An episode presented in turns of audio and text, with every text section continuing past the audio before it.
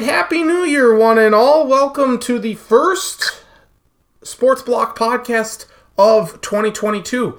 Nathan Stacking alongside you here, uh, as well as my friend and co-host Travis Crins. Travis, let me among the let me be among the last to wish you a Happy New Year and a Merry Christmas. You may be among the first to wish me a Happy New Year. Oh, for next year, yes, and and let me be among the Oh. first to wish you a Merry Christmas 2022. Yeah. Did you have I've a been good off holiday? work for 12 days for the most part. What was that? I've been off of work for almost 12 days. Well, that's pretty good. I know you had to call a couple of games last week. Did you enjoy your time off? How were how were your holidays? Good. I worked a uh, day before Christmas Eve. That was what the 23rd. Mm-hmm. Had a couple basketball games after Christmas last week. That was fine. So went to Iowa, went to Hartford, came back. It's been very cold out. It has. a little bit of snow. So it's uh, winter's here. Uh, it's cold out, and uh, ready to go. Did you ring in the new year by watching some awful college football playoff semifinals? Yes, I did. Marcus invited Marcus over. Watched the first game. wasn't great. It was better than the second game, which was worse than the first game. Mm-hmm. And uh, yeah, there's there's two clear teams, so they'll play next week, and hopefully it's it's better than the first time they played. Which Yes. it, it, I think it should. And hopefully it's Georgia winning it all. This is the national championship game that I had predicted at the beginning of the season. Uh, was it the, the one that you had as well? I can't remember. I don't know. I had those teams in the playoff.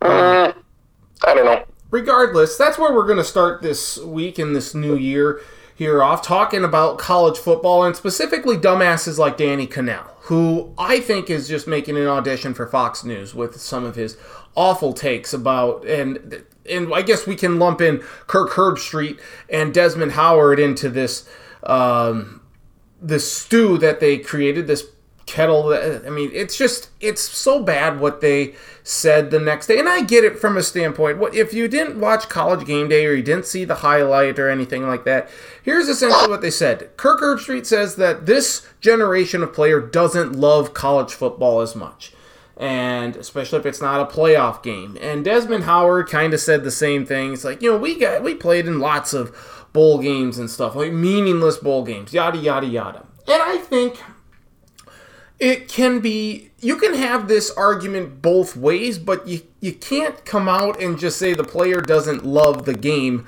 of football as much because the game of college football has changed drastically in the last decade or or two uh, in terms of the recruiting, in terms of the billions of dollars now that college football is generating on an annual basis.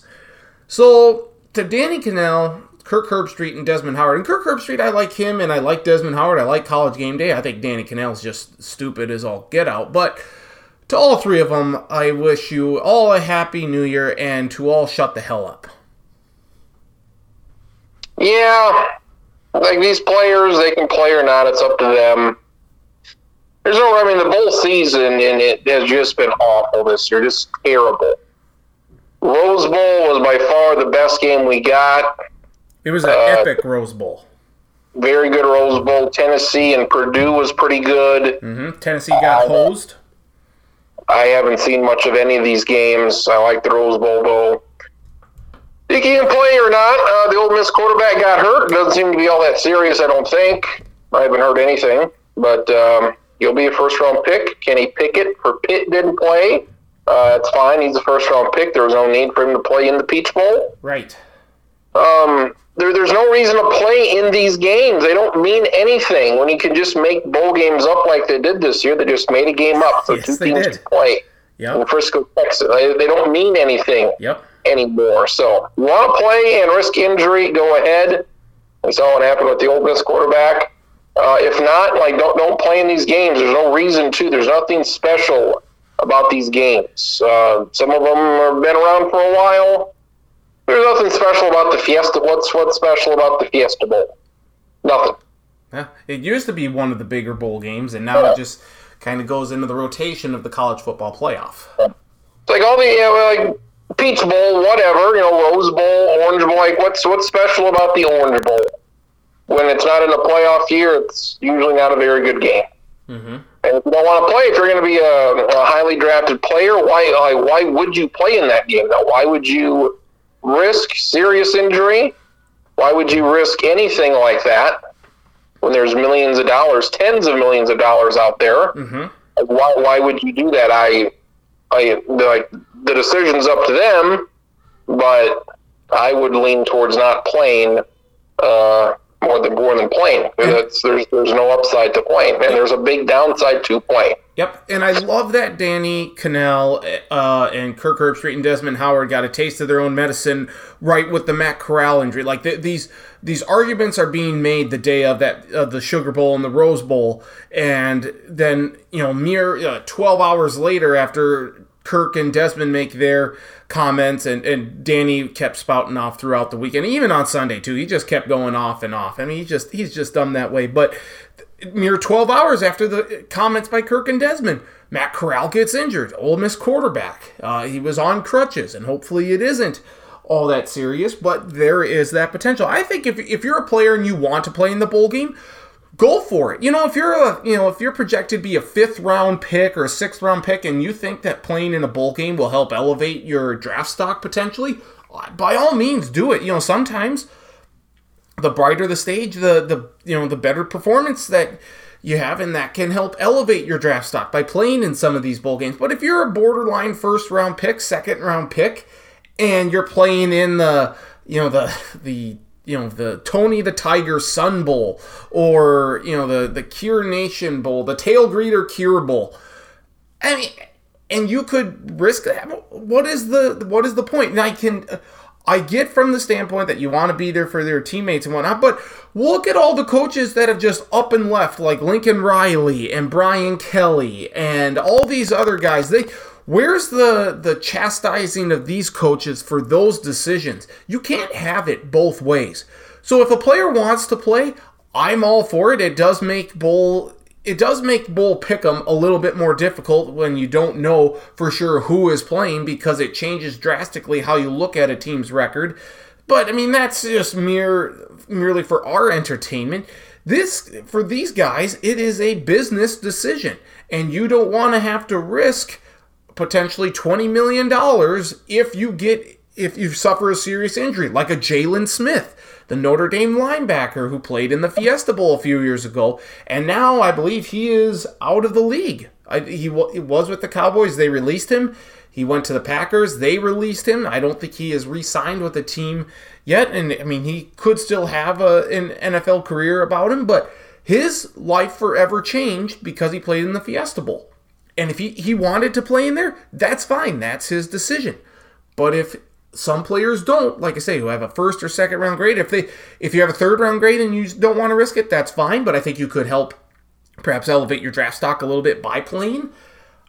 But it's their decision. And college football has become all about the money grab by these universities and all the conference realignment and the television deals. So it's really hard to chastise and criticize the players when the universities and the coaches can do all of this shit and come away without the same amount of criticism. I think uh, Scott Van Pelt he tweeted out a question of like when is it okay for these guys not to play like when when they're not like when they're eliminated from the playoffs or when they can't win a conference title. Like uh, for the Ole Miss quarterback was should he have skipped the Egg Bowl at the end of the year against Mississippi State? They're probably their biggest game of the year against their rival. Game didn't mean anything as far as standings or anything. So, and if he would have skipped it, I would have been fine with that because it, it, it didn't it did not mean anything. The game against your big rival, but as far as standings and uh, where you're going to go, it, it didn't mean anything win or lose. So Yep. You know, I, I don't I don't know who the first big star was. I don't who I don't know who it was to do this. Feels like it happened not that long ago. Within Christian McCaffrey, maybe. Yeah, probably. It was probably it wasn't ten years ago. Probably closer to 5 Mm-hmm. Yeah, I mean, it was it was probably him. Man, uh, and we've seen it more and more. And uh, oh well. I do think some of the issues with the the regular season argument though is that you don't have as much on tape, and I think then that becomes a point where I think we saw this with the NFL draft this past year uh, with with COVID and whatnot. You know, you you have some teams who are going to be reaching high on players who they haven't seen play in over a year, and some have panned out, some haven't. So I think the more tape you have on you is good. I mean, that's why you want to see it in the regular season. But I mean, for a meaningless postseason game, and I can't say that it's completely meaningless, not for the school, but or you know the maybe the collective team. Because why are you playing college football if you don't want to try and win as many games and get to the postseason? Like that's that's a point in this as well. But if you are a star player and you are playing in the quick lane bowl and it bears nothing like for you can't make any you can't do anything more positive to help your draft stock. But if you get hurt, you could lose significant amount of money. Then why play in it? I mean, it's, it's that's I think if you want to play, that's fine. If you don't want to, for monetary purposes, you know, because you're looking to make a business decision, just like Oklahoma and Texas made a business decision to leave, just like Lincoln Riley and Brian Kelly made business decisions to leave their schools, then that's that's fine. You I think you could have this argument both ways, but it's for the Danny Kanells of the world who say, "Oh, look at these guys just walking out on their team," and then not. It's just it's stupid. An easy way to prevent all of this and something that's going to happen, we feel, is a larger playoff. Yeah. Make these games at the end of the season mean something. So if they go to the 12 team playoff, yep uh, you're going to have all these guys, the, all these Ohio State receivers, probably going to play in those games. I guarantee they play in those games. Yeah. Because they'd still be in the uh, national championship. So really don't see this at any other level because they've got playoffs and all the best players and all the best teams play these games because uh, they're still playing for something. They're playing for a national title. So yes. when this happens in a couple years, uh, this will prevent this. Kenny Pickett will play for Pitt if they make the playoffs, and uh, all these other people will. So expand the playoff, and uh, this problem will go away for the most part. Yep, I agree with that. And also, I believe I think maybe you brought this up, or I saw the argument on on Twitter. Why have such a big gap in between these games? You know, maybe maybe shorten the amount of time between the playoff game and these and these bowl games. I mean, yeah, I mean, there, there was a month off. What Ohio State played before Thanksgiving, didn't they? Yes, they did. I mean, well, no, it was, it was, the, it was the Saturday after Thanksgiving. Oh, right after. So they, they had five weeks off. They had what, over 30 days off, mm-hmm. uh, 35 days off between games. Um, fit these games in. Everybody else figures out a playoff. Uh, do it. Do it here. Um, they won't they, they, they won't do this. We can get rid of conference title games. I don't need to see those. Um, get rid of those. Use that weekend for the first round of the playoffs, or skip that week. Give them a bye somewhere, but uh, get these games in before Christmas because you, you, you can fit in two weeks of games before January first. Yes, absolutely. And then you could still you could spread the bowl game season out a little bit more if you want, or if, if not, that that's fine. But you might see more opt out. So yeah, it's I I just I understand eh, the old school mindset of oh you know we played in this you know and you want the players to play and you know now they're just thinking about the money but if you're going to say that argument you have to acknowledge how much the game of college football has changed and how they, that there's more money involved from the uni- that the that the universities are making, and now with name, image, and likeness, and you have more money potentially for first round picks and and whatnot, and all these marketing deals. Because the game has changed, the landscape of college football and the NFL has changed in recent years.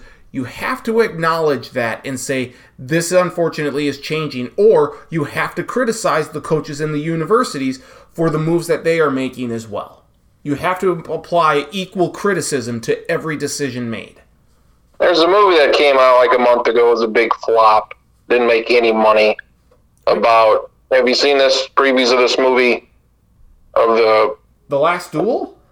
No, but the whatever it is, it's like the college football. It's in the national championship game, like Oh, the star yes, players I- a boycott or whatever it was. I did see that. I, I actually just saw a preview for it that it was uh, available on demand as like championship or something. I'm like, I've never heard of this movie. It, it, it made like literally like three hundred thousand dollars the first week in uh, in the theaters, and it, it'd be interesting to watch. But it's national championship game, and it's the star player saying he's going to sit out or boycott, trying to get the whole team, I guess, to boycott the national championship game or whatever uh, in exchange for for something. So, um, interesting movie, interesting way to look at it, but yeah, that's a big movie, interesting idea, but it was a complete flop. Yes. Going to the play on the field, Alabama beat Cincinnati. Cincinnati had a couple of golden opportunities, I thought, to make this an interesting game. You know, they had, what, first and goal early in the game after Alabama scored a touchdown, only got a field goal. They got an interception. I believe they were trailing 17 to 6 at the time in the third quarter got an interception at midfield, promptly lost like 15 yards, and that was pretty much the end of it. But they still gave uh, Alabama more of a of an effort or more of a game than what we've seen from other teams like uh, Oklahoma or even Notre Dame in recent years. So I thought Cincinnati held themselves fairly well for the most part. They just didn't capitalize on the couple of opportunities that Alabama gave them that could have changed this game around. And then Georgia came in on a mission. They were ticked after they lost as badly as they did to Alabama, and they trounced Michigan. Maybe Michigan was just happy to be there. I don't know, but Georgia was by far the better team. And like I said, they are on a mission, and that mission now is dead set on Indianapolis and a rematch with Alabama in the national championship game, which should be good and one that I think Georgia can win. Um, but this was an absolute demolition by Georgia over Michigan, and overall another year of bad semifinal playoff football. People want to get, they want to get rid of the playoff or go back to the BCS or like expanding the playoff. Do that. That'll happen. But yeah, uh, games have not been good. Um, but if you go back to the, go back to the old system, we would have had Alabama and Michigan play because Michigan was number two. Yep. Well, a couple years ago, you have L- uh, had LSU and Ohio State in the national title game instead of LSU and Clemson. Uh, last year, we had another Alabama Clemson game instead of uh, Clemson Ohio State last year. Uh, so uh, it, it would have been different. Um, the Alabama Georgia title game from uh, four years ago now. Mm-hmm. Well, they were number three and number four that year. You would have had Clemson and Oklahoma. They were number one, number two. So uh, number one, number two has only happened, uh, I guess, three times. Three times in eight years. And this year it's number one and number three. So Georgia, I mean, this this is their year. If they can't do it, I mean, the, the Dodgers, Yep. Gonzaga, the Packers, we'll talk about them, the Packers. Yep. You have to win. You have to win, and we'll see what happens. So far, the team that team that's been good for a long time has not won, and uh, Alabama. What this be the eighth title for Nick Saban? Something They like played that. all. They played already. Mm-hmm. Alabama beat them pretty good. Georgia's still a two and a half point favorite. So I'll pick Alabama. I mean, it's you know, it's Georgia can't beat them. They just cannot beat them. You know, they came very close a couple years ago. Um, until they do it, I'm not going to pick Georgia until they do it. So I, you stole the words right out. Until they actually do it, I, I mean, I think they can do it, but I can't pick them until it happens. The weather forecast, by the way, for Indianapolis, and this is a shame because I really, because that's where the national championship game is going to be played, and I really wish it was just frigid cold there for this game because you have two southern fan bases that have to travel up north for the national championship game. Right now, it's 26 degrees, west northwest winds at 11 miles an hour. That's not terrible, but it's certainly uh, a lot colder than what these uh, than what folks in Tuscaloosa and Athens normally deal with. So the game is played in inside in a dome, so that's not a huge deal either. But I do I would just like to see the fan bases freeze and not know what the hell to do in weather like that. anything below like 50. And they're just oh my god, oh my god. Yep. So yeah, 26. That's they'll be freezing their nuts off. Uh, yes, they will. Um, any, I know you said you hadn't watched a lot of the bowl game action this year, but anything else of note grab your attention really from last week? Um, Rose Bowl was great. Yes. I thought I, I picked Utah. That was the big. I did very bad in the pick 'em this year, and I needed I needed Utah to win. I That did too. I picked, I upset. picked, I picked Utah as well. January first was not a good day for me for the points.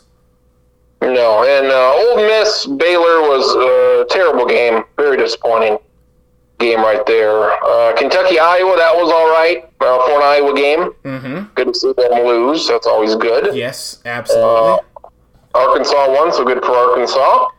So, like, yeah, for me, I didn't kind of wait till January first to get anything that I cared about. Uh, I was busy some of the time, and um, Oklahoma State uh, won, which I was disappointed in because I hate Oklahoma State. yes. Um, Oklahoma beat the shit out of Oregon, two of my favorite teams. yes. Uh, big old Mayo Bowl, North Carolina shit the bed, something fierce. Yes, they did. I mean, what a top ten team finishes six and seven. Jesus Christ! Yeah, that's not good. And you got the big Mayo dump at the end, so that was good. Um, I think it's always uh, something to, to try and keep in mind. And I, I should I should look at it every year as such, but yet I don't. Um, the SEC constantly fails in the early bowl games. Don't pick them for early bowl games. They just suck. They they, they don't do well. They don't care. You, you have to pick them starting maybe you know after Christmas. That's where you really or the week of New Year's. That's where you really have to start picking them because they just suck. Or otherwise just New Year's Day in the playoff. That's the that's when you need to take SEC teams. Um, number of bowl games that are getting canceled. I talked to, to Charlie about this last week, and I mean, we had six canceled this year: the Hawaii Bowl, uh, the the Holiday Bowl, the Barstool Sports Arizona Bowl, which no one really cares about. Uh, you had Miami pull out. We had the Fenway Bowl canceled for a second consecutive year. As I mentioned, the Holiday Bowl, the Military Bowl we granted we got a, a far greater share of bowl games this year than we did last year when many were canceled because of covid but we still had six canceled this year because of covid concerns. And some weren't canceled until hours before kickoff or the day before once these teams have already arrived. I think there's got to be a better format for this. Is it uh, antiquated uh, covid protocols? It, it just seems to me that if you know that there are some issues going on in your program, why would you have a team like Memphis have and their fan base fly all the way out to Hawaii only to cancel the bowl game the day before? UCLA can't, uh, had issues and the game wasn't canceled until like six hours before kickoff. We have to. I think there has to be a better way to cancel these games, or just don't have so many freaking bowl games. I, I, there's just has to be something that can be done because this was a or be able to move the teams around a little bit to be able to have like have three of the bowl games at least if you know uh a good job on the Sun Bowl to get Central Michigan to play Washington State in a Sun Bowl for the ages. It was just awful, but Central Michigan wins. But they were supposed to play in the Arizona Bowl. Well, Boise State had COVID issues, so they had to back out. Now Central Michigan plays Washington State because Miami had COVID issues. I think more bowl games could have done that. I don't know why they didn't, but there has to be a better method, I think, in place here going forward if we see more variants like what we're seeing right now with Omicron, and if COVID is a consistent part of our lives here for the foreseeable future. I think we need either better protocols or something in place to make sure that we don't have as many of these cancellations, or the cancellations happen better than or earlier than less than 24 hours prior to kickoff. Yeah, and NBA has some trouble with COVID. The hockey's had trouble. Yep. There's different guidelines now. If you're vaccinated and you have COVID, you should be fine. Uh, you know, um, I thought the end zone in the Sun Bowl was fucking atrocious. yes, it was. I, I shouldn't paint be able to withstand rain. can't you fucking paint over shit or start over? You had uh, what a UTEP logo covered up by a Miami Hurricane logo, covered up by a Central Michigan logo. And they knew this like five days in advance. Yes, this was not all the day before. Fuck, we gotta like it takes a few hours, I would assume, to do an end zone, to do a paint job. Yep. Uh, paint it over, paint it green, paint it whatever, uh, paint over it, and erase the other uh, things because it looked absolutely terrible. Mm-hmm. Uh, but that's that was uh, atrocious. Well, Gophers won, so good for them. Um, anything else before that? Hoop City, Central Florida beat Florida, so good for them. mm-hmm. Uh, another bowl season gone, gone, and uh, we got one more game tomorrow somehow. So Yep, the the Texas Bowl in Houston between LSU and Kansas. I had LSU at first, but I think I might switch this over to Kansas State now. Um, so that's that. And yeah, the the the just to mention it again, the Rose Bowl fantastic. Utah looked like they had this game won, but the second half, Ohio State's defense was great, and you get you know these wide receivers like Marvin Harrison uh, uh, Jr. You know, we know Marvin Harrison. We remember watching Marvin Harrison Senior play at in Indianapolis with Peyton Manning. He was a great wide receiver. I mean, it was Harrison and Reggie Wayne, and to see his son just go off like that, and that Smith and Jibway or and Jobway, whatever his name is, he, he had three touchdowns. It was just fantastic. Utah secondary was thin to begin with; they couldn't keep up at all. Yet Utah still had a chance to win, even though Cam Rising, their quarterback, got knocked out. Uh, and had to leave the game. They still had a chance.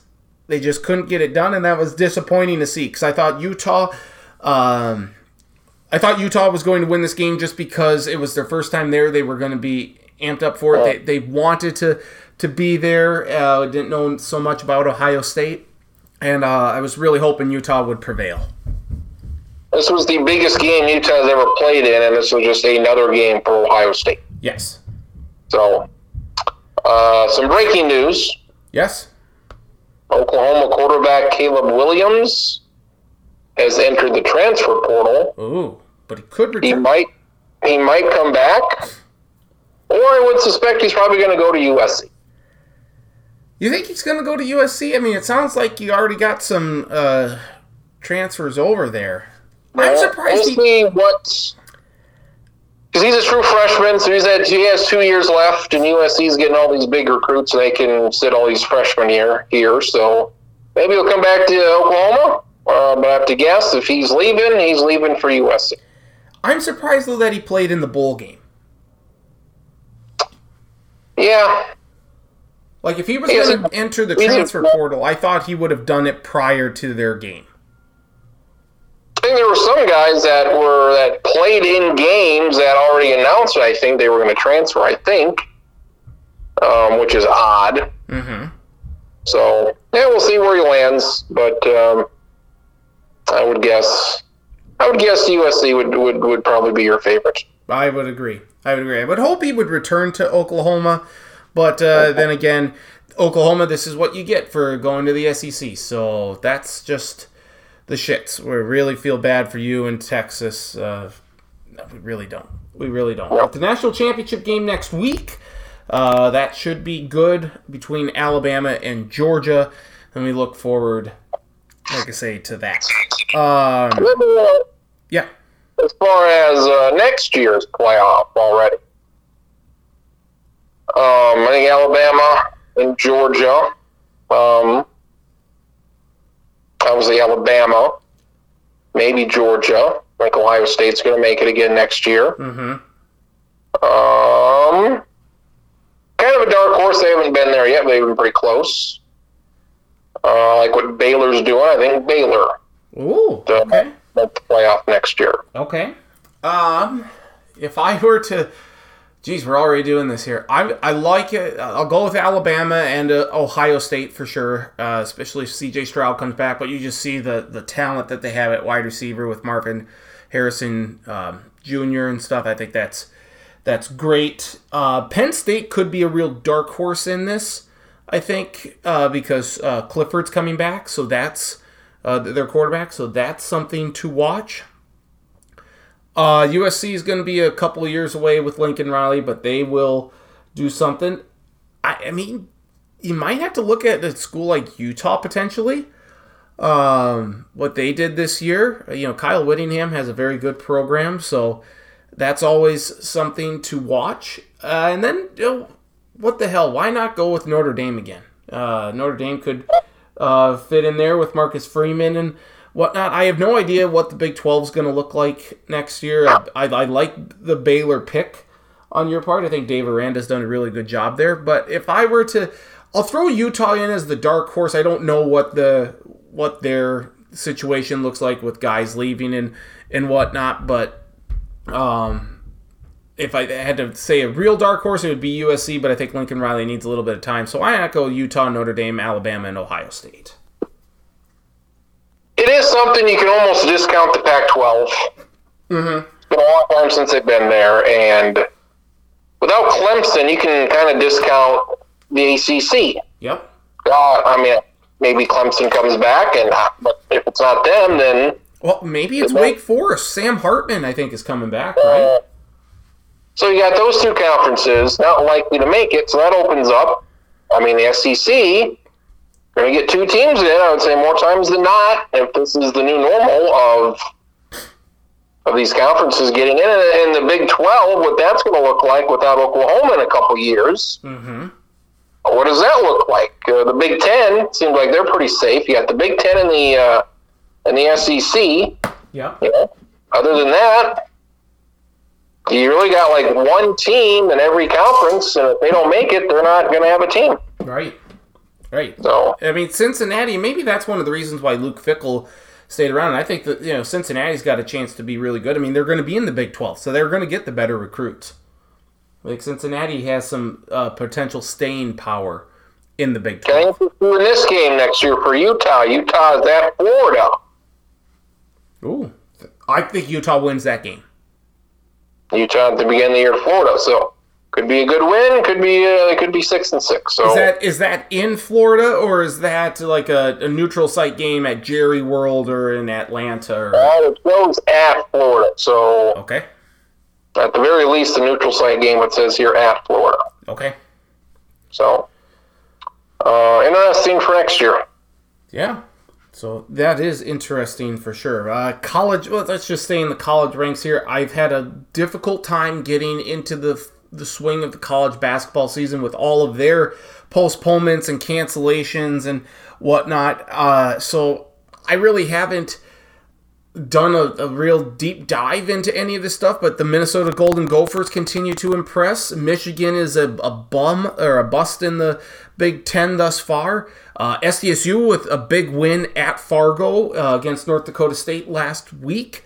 Uh, so that's big. So the Summit League play is, is well in hand, but um, it's been difficult for me just with all the, the postponements and cancellations and whatnot. And that just seems like COVID's wreaking havoc on the, the world of college sports, especially college basketball. So it's been difficult to get into the swing of things as I would normally already have been uh, in prior seasons. Or do you feel the same way? Yeah. Uh, we're getting into conference plays. Hopefully things get back to normal here. Uh, Baylor beat Iowa State the other day. That was uh, yes. they were both undefeated. Uh, Purdue's got Wisconsin tonight in the Big Ten, so that's a bigger game there. Uh, your Providence squad, I think we mentioned them last time out. Providence yes. uh, looking pretty good. They've got one loss. Yep. Look like a uh, Big East contender, Providence. Yep. Should be something different. Yeah, and, uh, Seton Hall team is, looking good. Huh? Seton Hall is in the mix as well, along with Villanova and and whatnot. The the big uh, Xavier is good, so the Big East has some really good teams this year. Mm-hmm. Xavier, yep, and um, you've got coming up uh, later in the week at LSU and Kentucky. Mm-hmm. LSU only got one loss, so we'll see how they do. Um, and team that I like, team we saw a couple years ago, uh, Auburn. Yes. Auburn all of a sudden looks like they're they're a contender again. So the SEC is loaded this year. The SEC is going to get a lot more teams in than the ACC. The ACC is very very weak. Hey, another team that made the uh, I think it was last year. I think they made the Final Four last year was Houston. Yes, they did. and they're they're looking good again this year. So kind of flying under the radar. But yeah, plenty of uh, plenty of contenders out there. So uh, we will send uh, Noah Freidel not playing for whatever reason. Nobody knows. Another. So He's be. he's is he kind of like the Antonio Brown of the Jackrabbits? I don't think so. Um, because what he, he sat out the last month or whatever it was last year, Yep. whatever it was, um, mental health or whatever you want to call it. Yep. So I don't know what's going on. If it's a similar thing this time around, I don't know. But uh, with him, he's he's a big he's a big part. So Yes, he is. Yep. Um, hopefully, hopefully he's back out there. Yep, So, I would agree with that um, wholeheartedly. So yeah, that's uh, it's something to keep an eye on. But South Dakota State looking good thus far, and hopefully they can keep that up. A couple of mid majors uh, or smaller schools to keep an eye on as the as we get as we inch closer to March. We are less you know we're two months away, but you now with conference play and whatnot, a couple schools to keep an eye on in the West Coast Conference. San Francisco. The Dons are looking really good. Yes, they have to play Gonzaga and St. Mary's, but if you can get a win against St. Mary's and BYU, I think that solidifies San Francisco making it to the uh, NCAA tournament. So we could potentially see four teams from the West Coast Conference in the NCAA tournament this year, which is something to just which is which is amazing. And then Wyoming, keep an eye on uh, Big Laramie's uh, alma mater, Wyoming, in the Mountain West. Uh, San Diego State's a little down this year. Colorado State, uh, they are the favorites, but you know you have to watch out for them. Uh, maybe, San, you know, like I said, San Diego State, UNLV fine, Boise State fine, but Wyoming's eleven and two, very quiet, but they've put together a very good year so far. So two schools I'm keeping an eye on just to see now what we get from them in conference play as conference play begins. San Francisco and Wyoming. fair enough. Uh, Pac-12 has three really good teams. They don't got anybody else. Nope. Pac-12 is pretty much capped at 3 Mm-hmm. Uh, UCLA, Arizona, USC, they all might be top four seeds. Yep. But other than that, that would be it. So Yep. Think any other any other Pac-12. It- It's better than they've had. At least they've got three top ten teams right now. Mm-hmm. So well, I mean that that's good. Yeah, Oregon, monumental disappointment. Them and Michigan are t- my two schools that are the biggest disappointments thus far in the college basketball season. So we'll, we will keep an eye on that stuff as we turn to the NFL. Uh, uh, uh, or any other thoughts you had on the college basketball season so far? No, no. It's uh, Summit League tournament. I don't know if I'm going to go. Yeah, I have to. I still have to reach out and see if I'm even uh, working or if they need me. So I'm not feeling it. Uh, the next week, I think, is the next week's NCAA tournament, of course. yep. Um, and it's the uh, high school tournament. That's in Sioux Falls for Mitchell, so that's I'll be there for that. that's Sounds like convenient. You don't have to go out to Rapid. At the casino in Larchwood, so that might be Ah. more what I'm focusing on. And with the wedding, and we're going to go on our honeymoon right afterwards. We decided. Okay. And that's a two week trip out west. So we're going to save days off for that instead of wasting a couple days on the like tournament. Mm-hmm. Uh, we'll use all those days for the honeymoon vacation trip. Uh huh. So I don't know about the Summit League. I don't. I don't know. Yep. No, I, I'm with you. I, it's always fun when we go there and get together and whatnot. But it, you know, if they don't need me to work and stuff, then that like again, that's a couple of days you could save on vacation and whatnot. And the Jackrabbits constantly disappoint. So we'll have to wait and see. Um, yeah, it's a it's up in the air right now. Uh, but sounds like it's up in the air for both of us. Uh, NFL, the Minnesota Vikings are done. They are eliminated from playoff contention after the 37 to 10 drumming they got from the Green Bay Packers on Sunday Night Football. It was especially atrocious because Sean Mannion was the quarterback, and I don't fault Sean Mannion for what he did. And it really, they had a they had something going on their first drive of the game. It was third down. Uh, Sean Mannion rolled out. He found Tyler Conklin wide open down the field. He made the nice catch. They had the ball at like the 22 yard line. Things were going good. A late flake came in. They called Christian Darrisaw for an eligible man downfield. It really wasn't his fault. I think it was very, very close. I wouldn't have probably called it, but that stalled the drive, and the Vikings really never got anything going after that. But uh, based on what Twitter said uh, about the game, that this team looked done, like they're just ready to call it quits and fold, which means Mike Zimmer's got to go. We've mentioned that several times. It sucks. We really like Mike Zimmer, but a new voice is needed, and that new voice has to be, I think, either Eric Bieniemy or Kyle Shanahan. If you can somehow land him, uh, it depends on what happens with Kirk Cousins. And Cousins didn't play in this game because he tested positive for COVID and he's unvaccinated. And we've already called we've called out the unvaccinated dumbasses uh, a lot. So Cousins deserves his fair share of blame for this loss, but I don't think the lo- the Vikings would have necessarily won this game even with him. Uh, a lot of issues going on, and it, it makes me think. You know, I think this team has the potential to compete and make the playoffs, but they need some wholesale changes, and I think it starts with the head coach. And then we need to see about bringing Danielle Hunter back. I'd love to see it because if he's healthy, he's a great weapon on that defensive line. But you need to revamp the secondary. Uh, Adam Thielen needs to stay healthy. You need to maybe shore up the offensive line a little bit, but secondary and the defensive line are the main aspects, I think, of this team that are the most frustrating, and that's Zimmer's forte. That's his specialty. Uh, again, injuries have certainly impacted them this season, and this could have been a special year if they had won all of those close games early on in the season. But just with the way it looked last night or on Sunday night, it you just need to go a different direction. Uh, so I'm curious to see where they will go. Again, he hasn't been fired yet, but that's been the talk. It's uh, it's I, I'm cautiously optimistic for the Vikings, but I need to see what changes are what what changes they make before I can really get all on board. He's been there seven years. He's missed the playoffs four times. That's too many. Yep. I was very disappointed Kellen Mond didn't play. Well, he played a little bit. He was two or three for five uh, yards.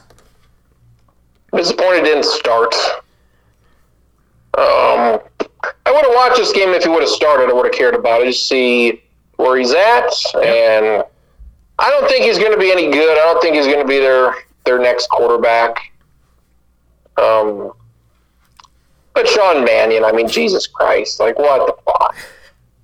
You know, he did. Did he throw a touchdown in this game? He, he, he didn't throw any picks. He threw one touchdown. Okay, that's the first touchdown he's ever thrown. He's been yep. in the fucking NFL for five years now. He had 70 attempts in five years. Yep. Uh, I saw somebody say how smart he is. It fucking sounded like he was talking about Christian Ponder. Uh, he's got how a fireball for an arm. He's got a lot of firepower in that arm. He can throw 90 miles an hour. That's why he's been a backup and never started a game. Um, so that was disappointing. And again, like uh, we thought, Bears game next week going to be meaningless. But why don't you start the quarterback that you drafted in the third round? Yeah, Zimmer's not inclined to do that. And he's not inclined to do that, so why would you not start him as a treat it as an exhibition, a tryout, whatever. So I don't know if Cousins, if he's going to be back in time or if he's going to get this start. Speaking of bowl games that are meaningless and why play your guys, again, this is one of those situations where why would you not play a guy you drafted? Uh, Zimmer probably doesn't like him.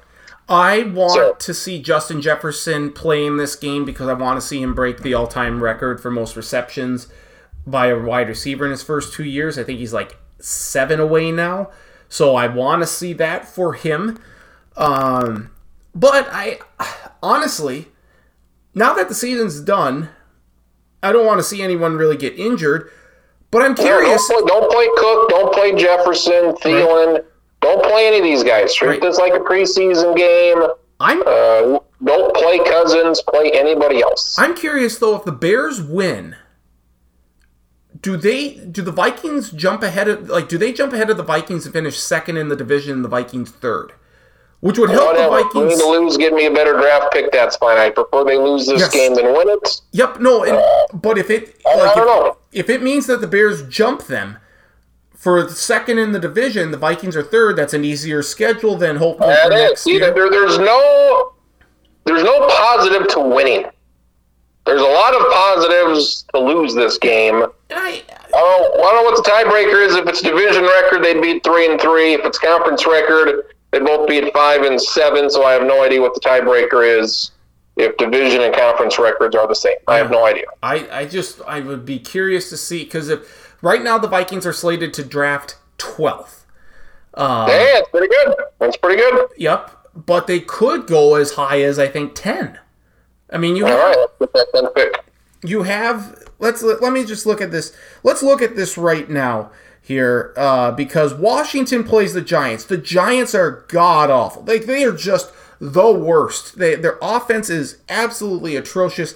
It's abysmal. So these are all the teams right now. Jacksonville's Jacksonville and Detroit are picking one, two. No one else can beat them. It's just a matter of order here. And the Jaguars are going to lose to the Colts. So congratulations, Jacksonville. You're going to get the number two overall seed here in um, in the draft. So that's great.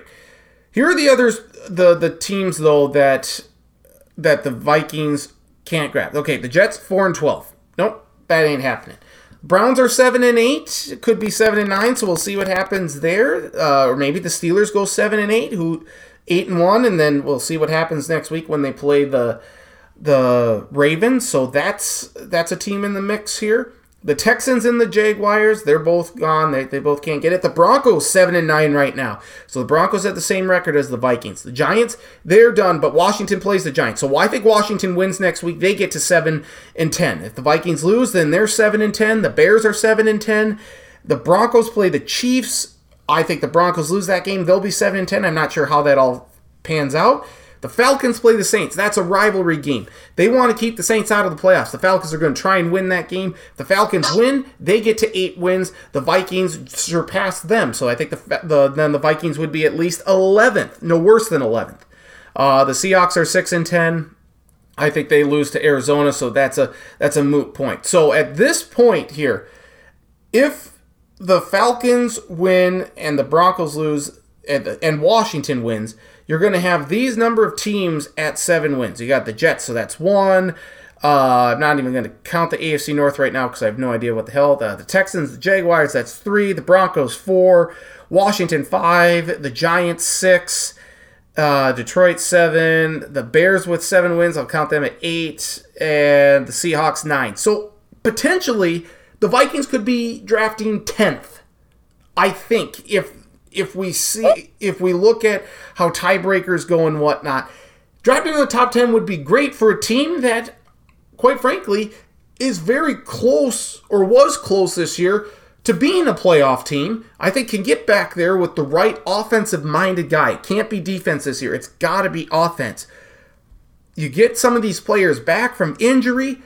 I think there's a great deal of reason for optimism then, but there's a potential that the Vikings could be drafting top 10 in the draft come May or April, whenever it is. That'd be all right with me. You look at uh, the two defensive ends are going to go one two, Yep. right? Yep. So they'll go to uh, Detroit and Jacksonville. We know that here in January. Uh, Houston, they need a quarterback very badly. Uh, so does Houston at number three? Do they pick a guy? Maybe. Maybe. Uh, the Jets, they're not going to pick a quarterback. They should, but they're not.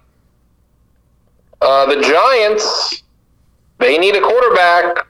They should pick a quarterback. Are they? I don't think so. I think they're going to stick Oh. with Daniel Jones. Jesus Christ, Jesus. Okay, so we got that. What if what if the what if the what if Deshaun Watson gets his uh, ordeal settled and the Vikings trade Watson to or trade for Watson and trade Cousins to Houston? That'd be about as good as you could possibly get. That'd be great. Um, the Jets picked twice. They got the Seattle pick, I believe. Yes, so, they do. Yep. So Jets have got two top ten picks. Yep. Uh, Carolina should pick a quarterback. Should. Yep. Giant Giants and Jets are going to have two top ten picks likely, Yep. and uh, and Washington also needs a quarterback. So, and Atlanta needs a quarterback. So you've got Atlanta, Washington, Carolina. That's three teams, four teams if you count Houston, five if you count the Giants. So I'm thinking there's probably going to be three quarterbacks in the top ten. Uh, this is a very quarterback weak class. So I don't think this is necessarily the, the draft that the Vikings need to look at getting a quarterback. Which unfortunately, you know, you're in the top 10 this year, maybe would be, you know, you'd be in a prime spot like you they were last year. If they had a top 10 pick last year, you would have gotten a really good quarterback like, say, Mac Jones. I have seen a couple of mock drafts that have Malik Willis, the quarterback from Liberty, Liberty, Liberty, Liberty, Liberty, going to the Vikings. I don't want that, but because I think that, but you know, I don't know what I don't know what the best route is for this team. I think that's why it depends on who they get as the head coach and what the decision is made with regards to Kirk Cousins and who they keep on their team for next year. Are they going to be able to keep Danielle Hunter? Are they going to be able to keep Anthony Barr? Are those guys gone? What does this team look like? Because there's too many good pieces on this team for the Vikings to go into full rebuild mode. And if Aaron Rodgers leaves the division, the division is up for grabs and the Vikings are in prime position to take it. So I think there's so much up in the air at this point. Uh, it's just, it's really difficult to, to try and navigate and think about what the Vikings should do apart from getting an offensive minded head coach. Doesn't look like there's many huge offensive linemen that pop out. That There may be one in center, the top ten. uh, that center from, um, Iowa. oh shit, yes, Iowa. Uh, that's a potential. Um, one draft I'm looking at, they've got the Vikings at 12 taking Jordan Davis. Oh shit, yeah, Big son of a bitch from Georgia. yeah, So yeah. That, that might be intriguing. But their secondary is terrible right now. The safety position, I think, is good, is fine between Harrison Smith and you got Cam Bynum there. But they got to figure out the, the, the corners because the corners are awful Yeah. right now. With Kyle Williams or Kyle Hamilton, the safety for Notre Dame. Yep. I mean, that's intriguing there. Yes, it is. Yep. P- Pair him up. Tyler, be fine with Linder, that. Tyler Linderbaum from Iowa. You could put him at center or guard. Yep. So yeah, you, you don't. I like another receiver. I'd always like another receiver, but you don't need a receiver. You don't need a running back. You know, quarterback. Do you do that? But yeah, uh, defensive line, offensive line, secondary seems to be uh, the three big needs. Uh, the the punter for San Diego State. Have you heard of this guy? I have not. Oh my god! Look him up. Okay. Let's see here. Yeah. San Diego State punter. Uh, Matt Araiza. Um, I never, I said never, never take a kicker, specifically a place kicker. I might take this punter. I don't know where if third round, if that's too high for this guy. He's going to the draft. He set a record. He averaged 51 yards per punt this Wow. year. Wow. Um, he had two punts of 80 yards or more. He had an 86 yard punt. Oh my. 86 yards. And this isn't one that, like, you know, he kicked and it, you know, bounced 30 yards. So you want to look at some YouTube clips of this guy. He's impressive. The ball comes off his leg at an extreme rate. And I think he's also kicked uh, some PATs. So um, he's by far the best kicker in this draft. I don't know how soon you're going to have to get this guy up because this guy seems abnormally good. So the, the, the San Diego State punter, he's he's one of the more intriguing guys for me in this draft, and he's a fucking punter. Well, I mean, the, the Vikings, though, have a decent punter, and um, it seems like Greg Joseph has solidified the kicking position, at least for now, right? I think we're, we're in agreement Yeah. with that. The thing about this guy with the punting, I don't know. Maybe maybe he kicks it too far to where it's you know your your punt team's unable to get down there soon enough. I don't know if that's a thing. Yeah, that's a potential. It- Uh, he wasn't great kicking uh, field goals. that's fine. We have, you know, the Vikings have Greg Joseph. Yeah, he was 18 of 28, but six from 50 plus. But uh, him punting, I'm very much intrigued uh, wherever this guy goes. All right. Well, keep a, keep an eye out for Matt or, or Riza. Oh, we'll see see what your see what your guy says about. Uh, I believe he's leaving for the draft early. He's a junior. Okay. Yes, he is a junior. Yep. Um, but yeah, if, if you can get, if you're putting up those numbers, you may as well. You, may, you have to. Yeah, Yeah, I mean, what's what's the point of staying another year? Just gonna likely do just as well. So, Right. um, I mean, we don't talk punters, but he, uh, yeah, I'm looking at this one. He set up from the 12 yard line at Hawaii. He set up at the 12, and he kicked it to, to the one on the fly. How many how many yards in the air though? All of it. Oh my! Holy cow! That's that's All of it was in the air. He, sets up at the 12, Mm-hmm. and he's like, oh, it's going to bounce 20, 30 yards. No, he kicked this fucking ball Wow. at the 12, and it landed inside the 5. So he kicked the ball literally 85 yards. Wow. That is Well, or yeah, probably it's it's amazing. I'll send this to you. It's it's incredible. So, um, I mean that's a hell of a weapon to have. When you can be at the 12 yard line and the other team gets it at the at the 20, that's that's a hell of a weapon. it is absolutely. It could be yeah. It could be why San Diego State's offense was so bad because they're like, yeah, you know what? We don't need to try and go for it. We have this guy here who can uh, who can punt it down. So that that is rather remarkable. Uh, other big story from the NFL on Sunday was the bizarre situation that took place at Giant Stadium uh, between the Bucks and or MetLife Stadium between the Bucks and the Jets. Antonio Brown in the middle of the third quarter just promptly took off his jersey, took off his undershirt, walked off the field half naked, half dressed into the locker room. Bruce Arians after the game saying he's done uh, as a Buck. He's no longer on the team. Come to find out, there's some reports out there that uh, you know Antonio Brown didn't practice on Thursday or Friday, which I really wish I had known because I went to stuck him in my fantasy lineup uh, because he had hurt ankle, but he was deemed ready to play on the game day. Then he didn't want to go in because he said his ankle was hurting, and Arian said get in, or someone on the coaching staff did, and the argument ensued. And then they're like, okay, then just leave, and and Brown did that. Uh, I he's a piece of shit. He is a garbage human being, and everyone talking about oh we got think about like his mental health or you know stuff. Okay, yeah, he got hit. I'm sure that's fine. He was a puke of a human being before. Then I don't like him whatsoever. Uh, I think he's just all about me. He's just a terrible teammate. Teammate. Uh, maybe there's something going on there with CTE or whatnot, but right now I just think he's a, a garbage. And for him to do what he did, that's not great. I mean, he didn't even fly home with the team.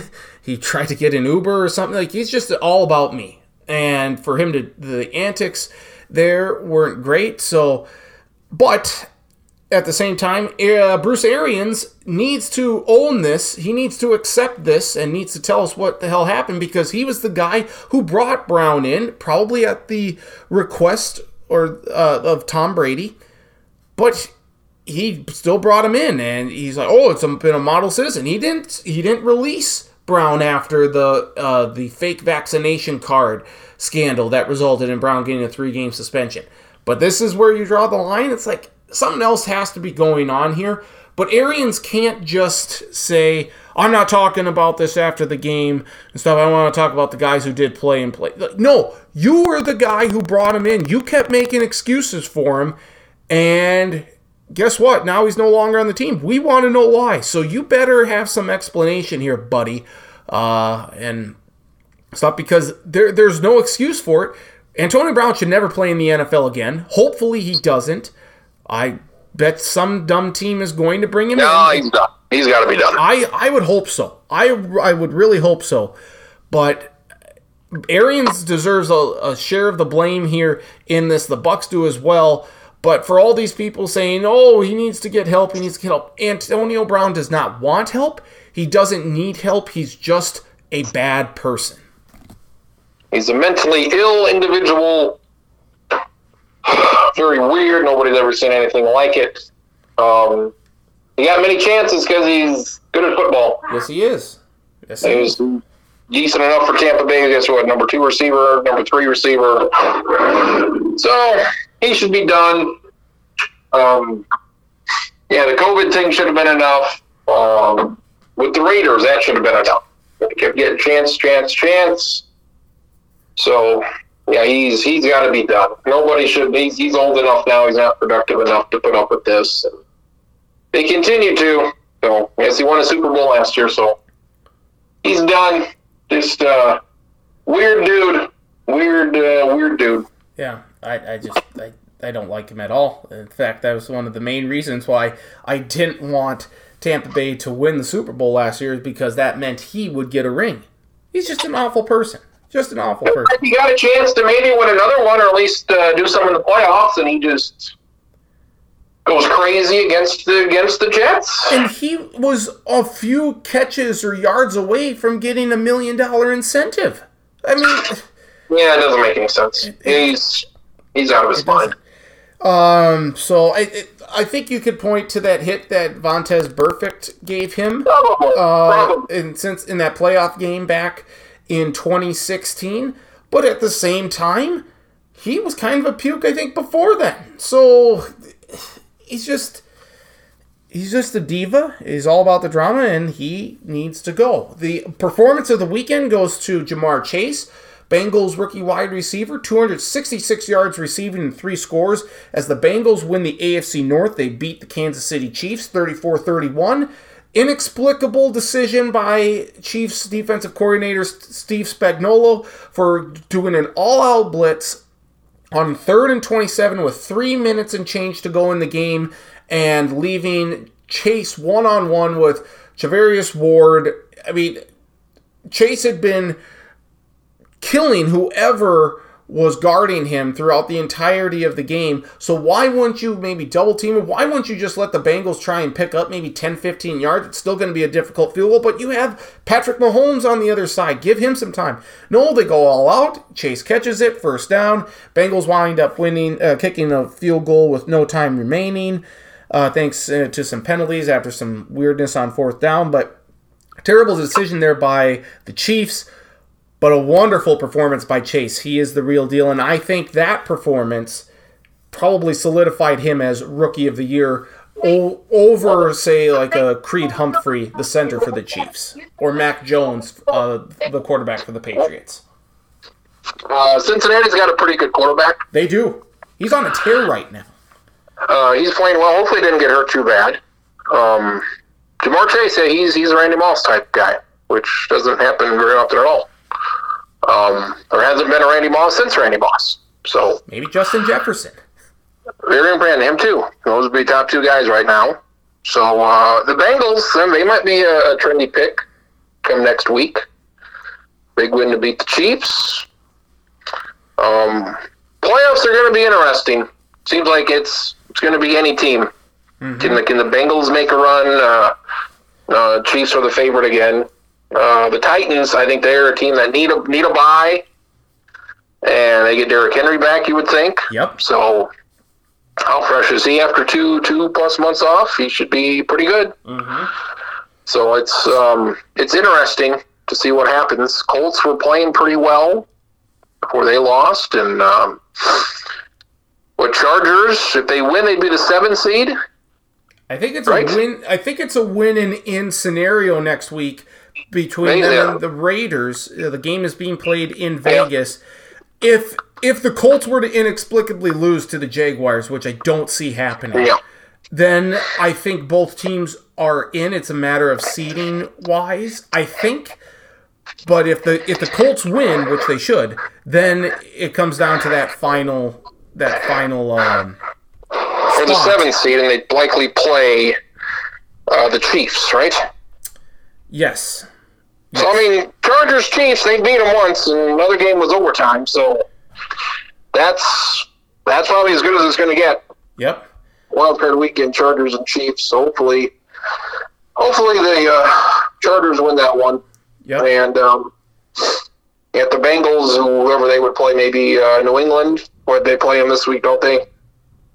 Yes, yeah. Uh, the, the, the Patriots and the. Pa- Patriots and the Dolphins play. The Bills play the Okay. Jets. So I mean, you we could potentially have two divisional playoff games here, uh, or two two playoff games pitting you know division rivals against one another in the AFC the opening weekend. Bills Patriots right now is the game that's marked down. I think that that's likely going to happen. Uh, I guess it depends on if the the Bengals beat the Browns in Cleveland next week, so that's a pivotal game for Cincinnati in that regard.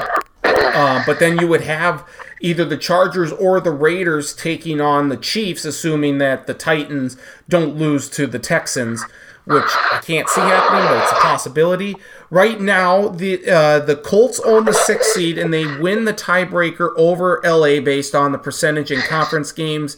Uh, division initially uh, used to eliminate Vegas. Uh, right now, the Chargers own the tiebreaker over Vegas based on head-to-head and winning percentage, but that will change if the if the Raiders beat the Chargers next week. So again, I got to think that the Colts are going to win this game, um, but against the lowly Jaguars. But it does it remains to be seen, uh, kind of what goes on. And I think on the NFC side, I.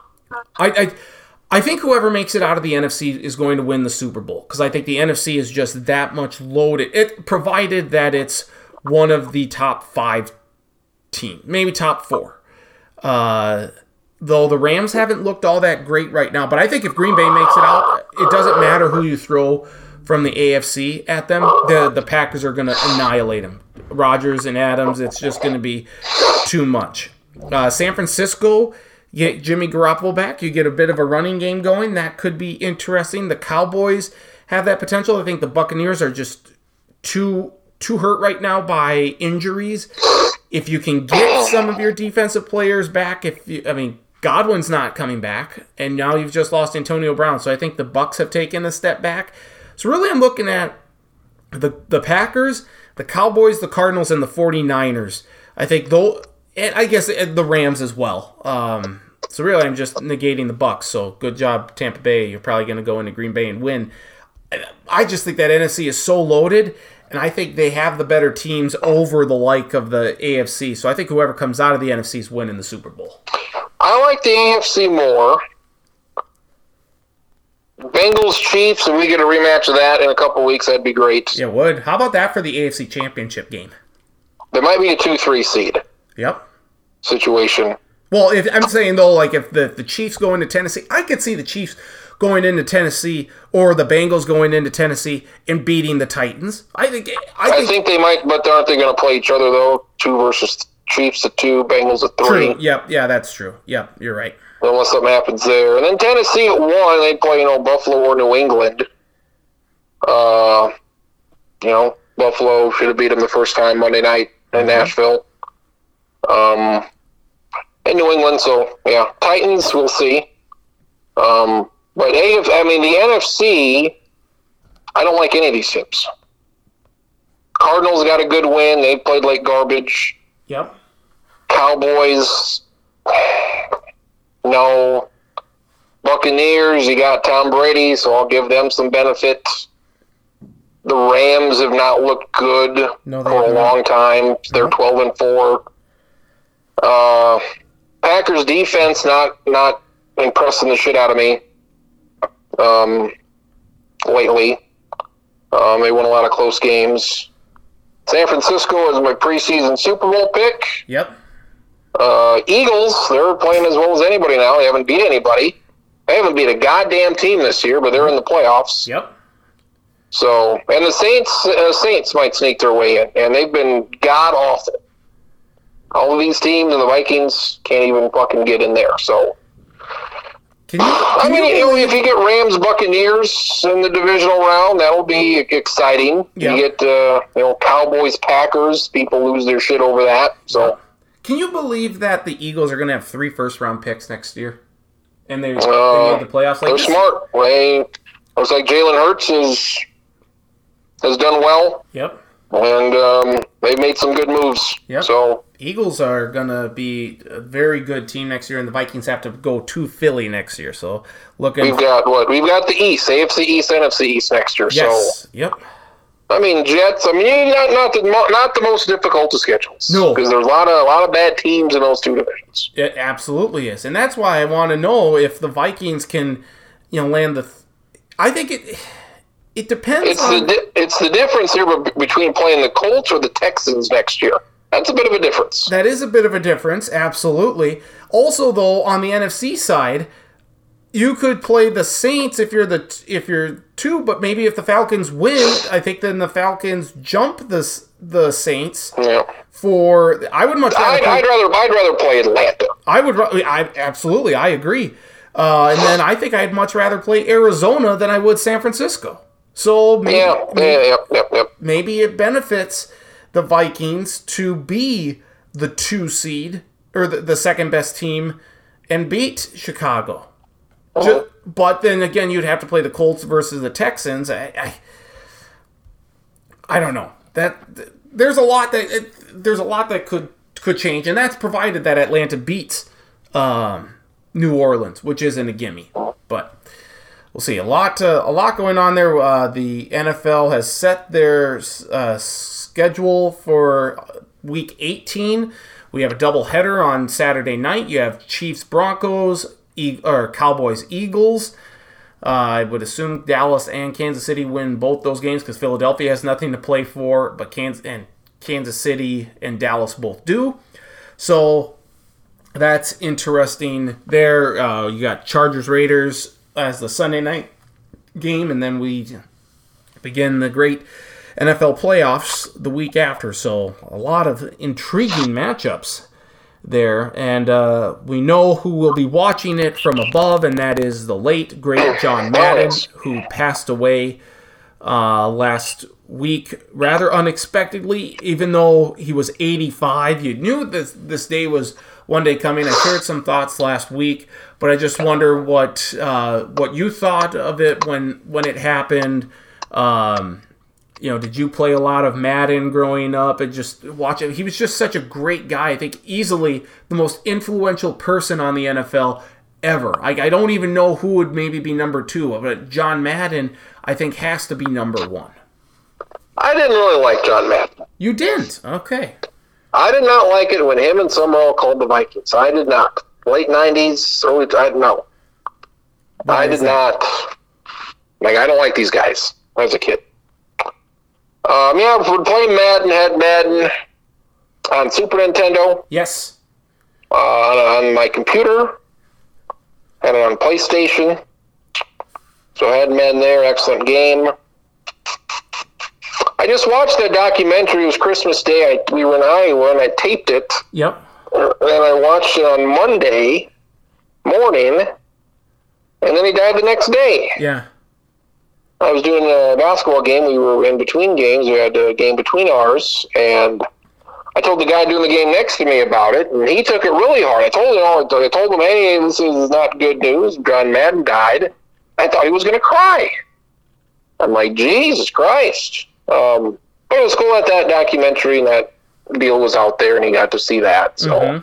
Yep. Went around and uh, uh, watched it with the entire family, and I guess uh, he asked each of his family members what their favorite part was after it got Mhm. done. I and you know what? I think he did rub some people the wrong way, but I also think uh, Well, he also he also loved Brett Favre, and I fucking there's no Yes. person on this earth I hated more than him. yes, yeah. Brett Favre, and he loved him, and um, so that that that, that played into it too.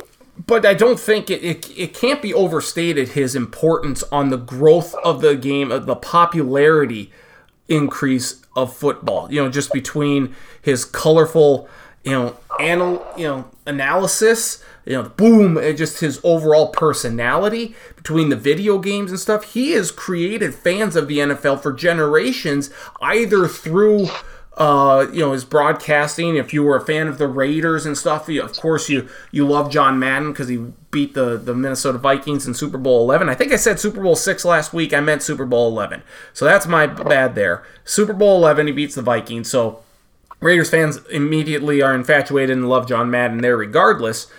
But then you also, but then the video games. I mean, that's where you get a lot of fans with the video games. So he has an indelible um, imprint on or fingerprint on the the way the game of football, uh, the game of the NFL has grown, and I don't think any of his accomplishments or any anything that he did can be overstated. Just how big they were to the game of football. Yeah, he, I mean, he was a big. Even though I didn't care for him much, he was he was a big deal. I feel like I feel like he didn't actually say anything when he was doing a game. He would just make all these noises. like like if you actually, no, I should watch. Like I should watch like the Dallas uh, Vikings Thanksgiving Day game in '98. I, I, I should watch that. Yep.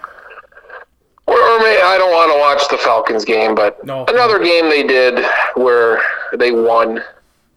Just to see, like, did he say anything? Did he say anything that was, oh, that, that was a pretty good point. So I, I should do that. But, yeah, I mean, a lot of people liked him. He seemed like he would be fun to be around. Absolutely.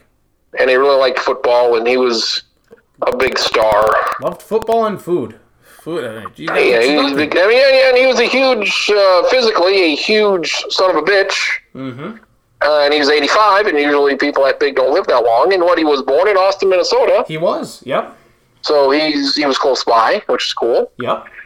So, and, and, and you never know when when somebody dies what the reaction is going to be, and this was probably more than I expected. Maybe I mean uh, I think his documentary got pretty good view. I think maybe five million people, Mhm. uh, pretty good viewership. Um, I think it it maybe surprised me how big it was and how hard people took it. And we had not seen him in a long time No. since he had retired, and he looked about the same. He Mhm. didn't sound quite the same. He sounded, you know, he wasn't quite as active, but he sounded about the same. He was 85 years old. I think when he's when you're such a big part of your life, even if you don't know him, like you know, watching the games, and obviously if you if you got Pat Summerall and John Madden, that was the biggest game of the week. Kind of like with Joe Buck, Troy Aikman, or Jim Nantz, Tony Romo. Yeah. That is the game of the week. You want that game because it means you're relevant. At least that's how I view it. You know, in the Madden games and stuff, like he's such a big part of life. Uh, I think it's gonna it's gonna hit me hard when Bob Barker dies, just because Oh my heavens! I love, you know, The Price is Right. And, you know, that was such a big part of my life growing up. And even though you expect it to come at some point, it's just that finality of, yeah, he's no longer with us. And just the, in, in his, um, you know, just his presence and what he did for Price is Right or game, you know, the game show television and stuff. I think that's, that's kind of like how it is with John Madden. Even though we didn't know him, he was still a part of our lives. You know, when watching football and wanting to, you know, you know, playing video games and whatnot. Like that's that's just who he was. And then we had other passing away, like Harry Reid, the the uh. Democratic senator from Nevada, died on the same day. Jeff Dickerson for sh- the Chicago Bears beat writer, ESPN. Uh, he died of cancer. It's very tragic at the age of 44, and his wife had passed away. So their 11 year old son now doesn't have either of his parents. I mean, that's incredibly tragic, and they've raised a lot of money for him. I think over a million dollars, which is great. But he died on the same day that John Madden did. And normally, like ESPN would have devoted, I think, a little bit more time. But then with John Madden going, it's like, oh my gosh, like what what happens here? Uh, then Friday, you know, we hear that Betty White died. Like 2021 just Man. took like two of massive individuals that are, I would say, beloved by millions and universally. They're beloved for the most part universally, and took them. Uh, like we were looking at Betty White maybe hitting hundred, and then Dan Reeves dies New Year's Day, and then, you know Dan Reeves, head coach of the Falcons and the Broncos. Uh, he beat the Vikings, you know, in the '99 championship game, and uh, you know, like it, it's just a, a lot of big names died at the end of 2021, but none bigger than John Madden and Betty White. Betty White was a big one. That was like at one o'clock on, or about noon on New Year's Eve. I'm like, son of a bitch. That was a big one. It is, yeah, absolutely. Yeah, Bob Barker's 98, so look out. Yeah, I, and I know he's coming too, but like even Alex Okay. Trebek, I love Jeopardy and stuff. I mean, you just those some of these guys that you don't that would have never met just leave and in an impression on you and become such a part of your life and the fabric of your life. And I think that's why the John Madden, uh, him dying, even though he wasn't a part of it, it- it's just, or like we didn't see him on TV anymore, but he's still a big reason why so many people love the NFL and continue to you know buy the video games and play that and stuff through EA Sports. Like it's just a it's a piece of your life that's gone. And the thing about it is, they, they're dead and they're gone. Mm-hmm. Like we haven't seen Bob Barker since he quit the show for Right. the most part. Right. But I And haven't. John Madden's last it. game was the I've watched The Price is Right maybe six times, maybe since he's done. Because I, I just Drew Carey, God bless him, doing the best he can. I can't watch it. It's just it's changed too much. I Bob Barker was The Price is Right. It's synonymous. and we haven't seen John Madden's last game was uh, the Cardinals Steelers Super Bowl. Yep. I rewatched that. That was a great game. I, I rewatched that when NFL Network aired it again, and that was Nice. That was great. And that was that was a great game, great final game for him. Mm-hmm. But since that, that was what twelve years ago, Yep. ten years ago, Yep. and, and we haven't seen really John Madden since. So they're dead, and they're gone. People are sad about it, but really, when they're done with their public lives, they're done, and we don't see them. Um. Uh, the, the, this article here puts it well. It says no figure had more influence on pro football in pop culture than John Madden. So I like that. Yep. Absolutely. They say, oh, he's so influential in football. I say, uh, pop culture football people knew who John Madden was. Yes. He was maybe the most, I don't know, the most famous person associated with football. Right, and that's why I think he. Yeah, I I think think- that's why he's not. He's got to be number one. If you're going to make a Mount Rushmore of influential or like big, you know, the the people who are most important to the NFL, John Madden has to be number one. Quick trivia question, Yeah. I guess. Um, top five, we'll go with top five teams he broadcast games for. I I saw this list, um, and now I have to try. I'm, I, I'm more fascinated by the teams he barely did at all. Yeah. Uh, a lot of them were like the AFC teams, like Kansas City and Cleveland and stuff, right? They're at the bottom. No, no. Yep, yep, at the bottom, yep. Yep. Um, Dallas had to be up there, number one. Yep, Dallas is number one, 142, considering he was on, I mean, he did all the NFC games, so Mm-hmm. who was good between 1980 and 2010? Yep. Uh, the NFC. Giants. Giants are up there. Giants are second at 132. Uh, trying to think now here. The Packers. Packers up there. Packers would be number seven at 67. Okay. Um, I'm surprised the Vikings were as high on the list as they were. Um, Vikings were 48. They were ninth. yep. Um, the Eagles. Eagles up there. Yep, Eagles are number five, 86. I guess that's surprising because they weren't all that great, Right. um, but they played all the teams that were good. Yep. Uh, then okay, so I've got three of the top five, right? Yep. Yep. Um, it's got to be both NFC teams, right? San Francisco. San Francisco. Uh, San Francisco's number four at 89. And then uh, Washington is number three. Number three. Okay, so the It's just NFC East. basically the NFC East and San Francisco. Yep. Okay. Uh, Detroit has to be up there high, don't they? Yeah, they're like 12th. Okay. Um, if you would have, if you take away all of their Thanksgiving games, I don't know how many they would have. Yeah. Because they've got 30. He did 30 games. Yeah, probably wouldn't be that many, but Um, the first AFC team is Denver. okay. So yeah, he did. He did three Cleveland games ever. Three. Well, Uh, he, he did three Buffalo Bills games. I mean, Bills are really good during that time period, but mhm.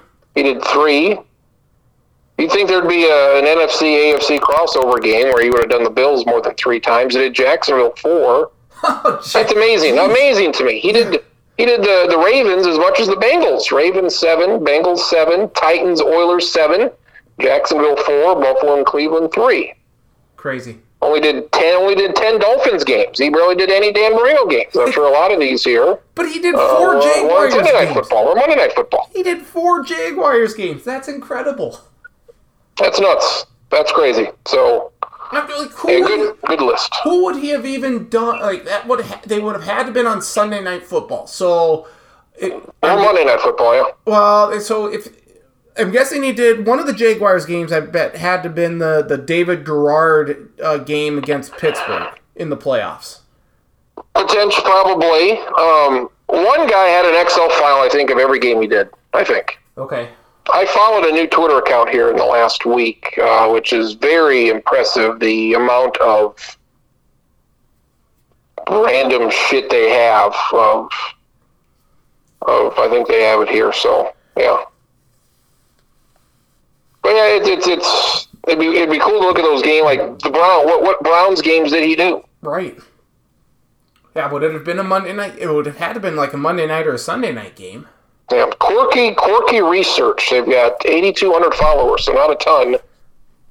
Um, Corky or got quirky, quirky with a Q, quirky Okay.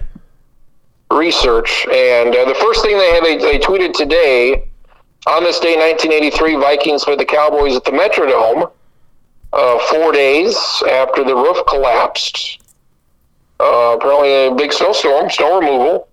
Roof collapsed, and um, New Year's of 82, 83, New Year's of 83, and they got it up in time for this thing. So, stuff that I'm very interested in, things that are not um, not known, I don't think. So, Right. Yep. Uh, just following him now. That's that's good. That's good stuff.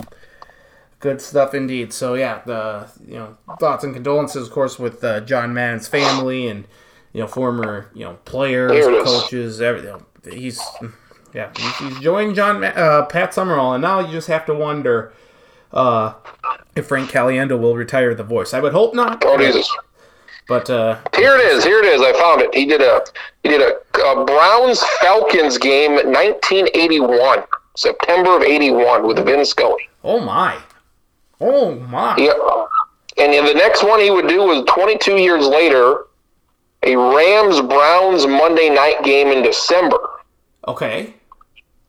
And then he did uh, Steelers Browns, a Sunday night game in September, week two, Steelers Browns. Okay. So J- Jacksonville, he did a Sunday night Jacksonville, a Sunday, a Sunday 315 game, Washington Jacksonville, 2000 in October. Huh. Oh my. Is this in that quirky w- research, or where'd you find this? Yes, uh, I found it on his site. I'll, I'll send this to you. Okay. He did, he did, did a wild card game between Jacksonville and the Patriots, 2006. He did that Steelers game you mentioned, probably in 08. Yep. And he did uh, another Steelers Jacksonville game a couple years later. Wow. Wow, wow, wow. That is fascinating stuff. Fascinating, no doubt. So good. John Madden, rest in peace. Betty, Ru- oh, Betty, Betty White, rest in peace. Dan Reeves, uh, Harry Reid, rest in peace. Yeah, Dan Reeves too. He died on January first. Like Yeah. Jesus, what a everybody wants. Yeah. Yep. Well, they say death comes in threes, and uh, we just added a fourth one to it. We think. I mean, we we pretty much we remember a lot of Vikings games. Um, let's see what. I wonder what the last Vikings game he did. Um, it would have been a Sunday night football game. I'm sure we remember it. Would it have been? Okay, uh, I don't know if I remember this. I guess it was uh, 2008 uh, Bears Vikings Ah. Sunday night. Oh, is that the game Bernard Berrian's 99 yard touchdown? Very likely. Yes, I think so because I think they called it uh, Peanut Tillman. Yeah, I, I'm guessing it's the 99 yarder. And then the second to last one was a Washington game. They Yep. played Washington. Yep, they flexed that game to Sunday night. I remember that one. I don't remember that game going very well. I don't. Did the Vikings win that one? I think they did. I don't know. It, it was the uh, guess second to last. No, He did a few more games. One, two, three, four, five, seventh. The final game he did. Okay. So, yeah. Well, it was Vikings Bears last Vikings game he did. And uh, one, two, three, four, five, six. Three of the last eight games he did involved this team, Arizona. the Chargers. Really? Okay, so I the we have probably have Colts Chargers. The one game I think uh, like Peyton Manning threw five interceptions or Yep. something. Um, Week before that, they played Denver, okay, which must have been an important game, Week 17. probably. Then uh, Probably month the before that, they played the. Colts. So okay. Wow. Wow. There you go. there you go. That's A lot of fascinating. I don't know who compiled this, but uh, what a list. Yes, no doubt, no doubt. Great list, great list. Uh, let's see. and We kind of ran through the gamut here. Uh, gambit. Uh, anything else that we need to get to or haven't mentioned yet? No, just getting back at it. Time off. So uh, Mitchell Boys in the top five. They're fifth now in Double A in the latest media poll. They, they lost uh, to the number one team in Wyoming. Okay. so not a terrible loss, but um, they're very good. Their their offense is excellent. They're they're a good team and they're fun to watch and they got a good offense. So the best three things you could have. It, did they lose to that same team that the Mitchell girls beat? Didn't Mitchell girls beat some team from Wyoming? Um, they lost on Tuesday. They played Thunder Basin, Wyoming. They both lost. Oh. And then on Wednesday they played Campbell County, Wyoming. And they both won. Ah, okay. That maybe that's the one. I was. I think both teams are from Gillette. Oh. Um, so they, they played them last year. They played them this year again. So Were there uh, was there any point shaving from the teams from Gillette? I hope not. I hope not. Oh, Good. I mean, the, the girls' game very memorable. Just a mess of a game. It was like fifty to forty nine. There were nearly forty fouls. There were just a ton, ton of free throws. Every bump was a foul. It's like it, it was called. It was called way too close. So, and then the boys' game against Campbell County on Wednesday was a pleasure to watch. It was like 84-79, up and down, points, points, points. It was excellent basketball. So, Mitchell boys, I'm very excited about them. They've got uh, Harrisburg coming up Tuesday. That's a good test. I think they should win. That'll be a, a good test. And they've got Yankton Friday. They should also beat them. So, um, very optimistic about them. So Very good. that's Very what I've got going on. Well, uh, best of luck to you and all that stuff. It was good talking to you. A happy birthday month ahead, and uh, Yes. um, yeah, enjoy enjoy everything this week. And we'll talk to you next week, my friend. All right. We'll see you next week.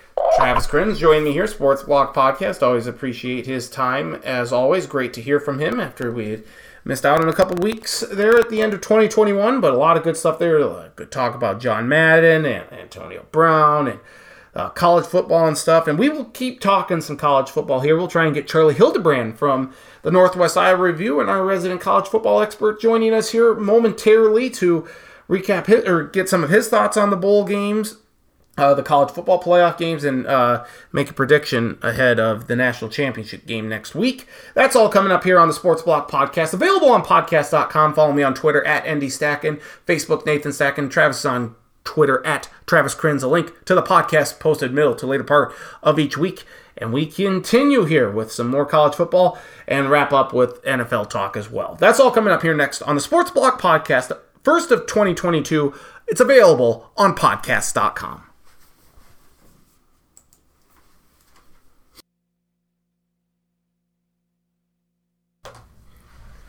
All right, we continue here on the Sports Block podcast, and pleased to be joined by my good friend and resident college football expert from the Northwest Iowa Review, none other than Charlie Hildebrand. Charlie, let me be, I think I was among the first to wish you a Happy New Year last year, so let me be among the last to wish you a Happy New Year this week. Thank you. It's fun how we had a nice little uh, some symbol. There's some uh, a recurring bit there with the last year thing. Exactly. We love it. We absolutely love it. Before we get into it here, I want to give you an update here. Uh, this week at church was not uh, not great on the college front. We had a North Dakota State sweatshirt and a Minnesota sweatshirt. So no awkward or uh, peculiar colleges. No no Providence. No Uh, no Charlottes, no Georgia Southerns. It was just mundane frickin' Bison and uh, some good Golden Gophers. Can't believe that there was a North Dakota State shirt. I know what the hell are people angry. thinking? It's really disgusting. It really is. Bison, of course, play Montana State in uh, Frisco this week for the FCS uh, or the yeah the FCS championship. Um are you going to watch? Because I'm not. I am not going to watch it. Not a second of it. I hate North Dakota State. Well, actually, let me rephrase that. If I somehow find out that North Dakota State's down by 14 in the second half, I might watch it then in hopes of watching them lose at the end. But outside of that, I'm not going to. I think I'm only going to watch if they're trailing by 21 with three minutes left in the fourth quarter. I think that's fair too. yeah, the last thing either of us want is to go, oh my God, are they going to lose? And turn it there just to watch and fight their way back in and win at the end. Oh yeah, because that's that's inevitably what's going to happen. It happens all the time to our. To I our will break teams. something tasteful if that happens. Yeah, I, I can't do that. I can't. Will it be something in my apartment? Will it be something in the Louvre? Will it be a famous U.S. statue? I don't know. But I'll break something. I'll be so angry. That's why I just can't watch it because I don't even want to get the hopes up with it. Uh, but we do have a national championship game just two days later, and it's a rematch of one from I guess it's already been four years. Is that true? That Georgia and Alabama played four years ago? It seems a lot. Uh, Gosh, I guess that is right because uh, DeVonta Smith left, I think, after just three years at Alabama, and that was his first year. This is one one year after he left early. Yep. Yeah. But God, it doesn't it doesn't seem like that long ago. Yeah, because Tua came in for Jalen Hurts and threw the touchdown in overtime. Because Jalen Hurts in the the A walk off touchdown in right, overtime. right. Because yeah, the offense couldn't do much of anything there. So just really, really uh, crazy that that's already four years ago. It's funny. I've seen tweets about oh, you know the. You know, the South freaks out whenever the snow happens, but uh, the North freaks out whenever they win a uh, college football championship. And that's kind of fair because the North doesn't get it. But guess what? The North gets to crown a champion because the national championship is taking place in Indianapolis on Monday night. I believe 8 p.m. Eastern, 7 p.m. Central Time on ESPN is a kickoff. It's going to be between Georgia and Alabama, a rematch of the SEC championship game. Uh, so let's just get into the your thoughts on the college football playoff because in a in a word or three, they weren't great. Uh, blowouts, especially Georgia over Michigan. Michigan maybe was just happy to be there. Uh, but Georgia looked impressive. I thought Cincinnati had opportunities to make it closer against Alabama, but they didn't take advantage of it. I'm thinking of the the goal to go when they were down seven nothing, and then the interception in the second half where they had the ball at midfield. Couldn't capitalize, and that was ultimately their demise. So, uh, what were your overall thoughts of these two semifinal games? Overall, I would say thank you to Georgia for making it a blowout early, so I knew I didn't need to sit there and watch the entire thing. Yep. I don't know if I, I don't remember the last time I quit watching a playoff game in the first quarter. Granted, it, or maybe it was the early in the second quarter, but but yeah, that was. Uh, I mean, I thought uh, if there was going to be a close game, I thought it would be that one, and clearly it was never going to be that game. Where Cincinnati, I mean, not that I mean, I think they were down seventeen nothing at halftime. Not that that was like super close, but it did feel like well, it's possible Cincinnati could get a big play or do something, and maybe. And Georgia was very much just like, no, we're we're not even going to let anyone think that this is going to happen. Well, how angry do you think Georgia was after losing that the way they did to Alabama in the SEC championship game? And I think we Well, actually, Stacken based off the way they played, I would say pretty upset. I would too. I would as well. Unfortunately, they are now the favorites against Alabama, and we'll get to that national championship game here in, in a moment. But to, to go back to Cincinnati, I would say that they performed admirably compared to some of the teams that we've seen make it to the college football playoff. I'm thinking like of a, of Notre Dame in the past, Michigan State. Uh, I mean, Even that Florida State Jameis Winston team Yeah. that got it ran about- out of the building by Oregon. How about yeah? How about Oklahoma? Was that a couple years ago against LSU, or even Oklahoma last year against Alabama? I mean, I, for all of the talk that oh Cincinnati, you know, it's a uh, group of five school. They aren't going to do very good. I think they performed pretty well against the number one overall team in Alabama. Now, again, it was a 21 point loss for them, so it wasn't really close, but they hung in there for quite a while. I'm not going to give them quite as much credit as you are, but we'll still give them some credit. But I'm also going to add on to that with the most important thing that I think that would have been the case if they would have played basically anybody in the country. So I don't. I there. I know there was uh, like some people saying, "Oh my gosh, this proves Cincinnati can't play with them. Shouldn't be in the playoff." And it's like, well, I don't think anybody other than if I mean potentially Georgia could, but you know, obviously we saw them play once and it was not that close. Mm-hmm. So, I mean, clearly Cincinnati's not as good as Alabama, and they could possibly be the third best team in the country. They're just not one of the two best, and I think that's. I, I don't want to turn this into a how many teams should be in the playoff and what's the right number because quite frankly the number is not the same every year. Some years you would need more and some need some years you would need less. Yep. I think clearly this year there's really only two teams Yep. that I mean outside of you know an entire roster being sick of COVID or 17 players you know getting injured in two car accidents and not being able to play outside of something like that. Mm-hmm. I mean, I think it was going to take it was going to take a monumental effort for anyone to beat either of those two teams in the semifinals the way they each played. Do you think it's fair though to look at?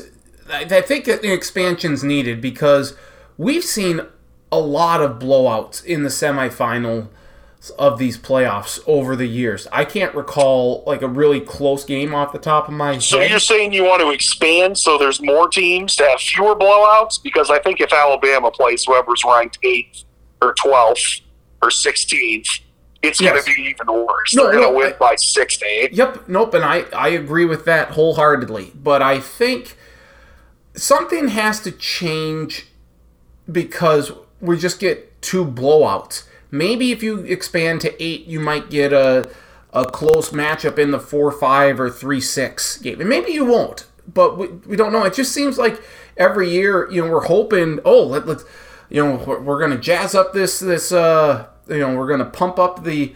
uh this this game, the the Cotton Bowl or the Orange Bowl, and then we just get a blowout and it's over relatively quickly. I guess you know uh, Clemson and Ohio State had a good one. Was that uh, two years ago? You know, that was two years ago. Yep. So that was a good one, but that's a, that seems like a rarity in the overall grand scheme of things since the college football playoff began. A, I will say you're right that the semifinal games have rarely been close. I think the only other ones off the top of my head I can think of are the Georgia Oklahoma game that went to overtime and Ohio State Oh, yes. Alabama in the Yes. very first year. Yes, that, that, that I might be missing one, but those are the only other two. And I mean like good close games, not yeah, it was okay and this team ended up winning by 17, but Mhm. like actual interesting games. So I, Yep. I agree there have not been very many. But B, putting man made restrictions or changes to things isn't going to help the games be closer or not closer. Sure. They just sometimes are and sometimes won't be. Like I would, you. I mean, I'm sure you remember when we were kids growing up. Almost every Super Bowl was just a straight up bloodbath of some team just murdering another team. Yeah. And it was, from what I remember, I think the first Super Bowl that was close that I ever saw was the year that the Broncos beat the Packers. And Yep. but since then, I mean, we've had some blowouts over the last couple of years, but basically for the last 10 or 15 years, they've mostly been really good. Mm-hmm. And I think that's just the way stuff like this goes. Sometimes they're not good games, sometimes they are. Mhm. I mean, college football had plenty of blowouts and national championship games in the BC, or for a while, before the BCS, and even early into the BCS. And then we had a few years where we had some pretty good ones in a row. But it's just, I think it's just always going to be like this Yeah. just because. And I mean, if, if people want to add more because they want to see more games, you know, so be it. But in terms, if you if you want to add more games just to get more close games, like I don't think it's going to help. I mean, sure, you might get a, a if you have eight teams, a four or five game, or if you have twelve with buys, you know, you might get a 7 8 game. Some of those might be close, but I think at the end, there's probably going to be a lot of blowouts just because it's so much based off talent and the teams that are the best and the way they keep changing rules over the years. Mm-hmm. And by the years, I mean like the last 30, 40 years. They ultimately just benefit the teams that already are recruiting the best, anyways. Mm-hmm. It's a good point. Good point. Yep. Um, yeah, so we have the national championship game on Monday night here. Uh, again, we'll get to that here in a moment. Couple other thoughts though. Uh, just what? Uh, how many uh, confidence points did you have on the TaxAct Texas Bowl between Kansas State and LSU? I did not get my pick switched, even though I picked Kansas State. I for some reason had LSU, so I'm going to count it as a win for me, even though it doesn't show up as such in our bowl pick'em uh, group on ESPN. What did you did you think Kansas State was going to win, or did you have LSU winning? If I remember right, I had Kansas State winning, but it was below confidence points. Okay. All right. Uh, well, we were both right then on that one. Uh, other thoughts from last week's bowl games. Uh, the the Rose Bowl was a classic. Uh, Utah unfortunately couldn't hang on, and uh, I think that was easily the most memorable bowl game from last week. I mean, uh, you had uh, Definitely agree. Frank Beamer's son, uh, the head coach at South Carolina, get dumped. Uh, took a Mayo shower after the Duke's Mayo Bowl win over North Carolina, so that was interesting. You had the awful Quick, quick thoughts on the mayo. I Yeah. ultimately there were a lot of things that upset me about the mayonnaise thing. Most notably that ESPN was like, "Hey, oh, we're not going to show this live over the air. You have to download our app if you want to watch it live." Yeah, I agree. That's which, that was stupid. Which, after hyping it up for days and weeks, was per, was fairly infuriating. yes, Now I knew that I could go on Twitter and someone else would have recorded it off that, You and I wanted could to see watch it fairly live. soon. But I thought that was incredibly annoying, Mhm. especially because they didn't let anyone know ahead of time. I think it was fair if you were going to say it a week ahead of time, but you're to have to download it on the app so people knew in advance. So be it. I still wouldn't want that hmm but was upset about that. And then the other thing I didn't like, based off the way the pouring the mayonnaise played out, clearly they didn't never practice it before ahead of time. And if they did, they practiced it with an empty Gatorade jug. Because you could tell that they were like, oh, this is much heavier than we thought it would be. and they basically hit him in the back of the head with the jug. And I just hope that he didn't get a minor concussion based off of that. I yeah, no, that's a good point. I think that overall, for him not to get the mayonnaise in the face or the mouth is the best part of that because I would not want that. Are you a mayonnaise person? Counterpoint, I would say I wouldn't want it in mine, but since it's happening to someone else, I would think you would want it to get on their face. Right. Uh, are you a mayonnaise person or no? I did not like mayonnaise for a long time, and then there was a point in time I had a few fast food burgers that I would say did not put mayonnaise on it, Mm-hmm. and they forgot it put it on anyways, and I like didn't notice as much anymore. Okay. So I will put if I'm making a burger or a sandwich myself, and if I have mayonnaise, I will put it on that. But that's about it. So I I went from not liking it to I kind of like it on some things, but if I don't have it, it's certainly not a problem. Would that fast food restaurant be the king? Uh, no, it's the I think it was the Hardee's on Hamilton. Okay. Um, but that in, that Rose Bowl, going back to that instant classic, I thought Utah was going Oh, to it was win. great. I had a blast watch. Yeah, like you said, it looked like Utah was going to blow them out early. Then And then Ohio State all of a sudden figured some things out. Turns out Marvin Harrison's kid's pretty good at football. Yeah, don't Who you feel a little? that? Don't you feel a little old watching that, knowing that his son is already in college? Kind of. Yeah, I did have some of those thoughts. Uh, And also, I mean, I should say I was rooting for Utah the entire time. I was too. and was there was a point I don't remember how much. At some point in the fourth quarter, it was like, well, if they can do this, they can win. And it was just like the inevi- inevitability of just being like, Charlie, it's not going to happen. You know, Ohio State's going to win this game. Would you have? it very much felt like to me as a Dolphins fan, yeah. in like the early 2000s, most of the 20 odds, I guess, we would be like, oh my god, the Patriots are going to lose. They're down. they're down six with a minute and a half left. It's like no, they're they're not going to lose. That's how they're going to drive down and they're going to score. That's how Vikings fans feel with uh, anytime Aaron Rodgers gets the ball. Uh, Yeah, yeah. So yeah, you know how it is. Yep, And yep. it's just like, oh wait, and then you convince yourself, like, well, I don't know, it's a long ways to go, and Yep. it's just like it's it's not going to happen. Yeah, nope, absolutely agree. Uh, I I wonder if Utah should have gone for two at the end there, but then again, Ohio State would have just driven down and kicked a field goal and won the game.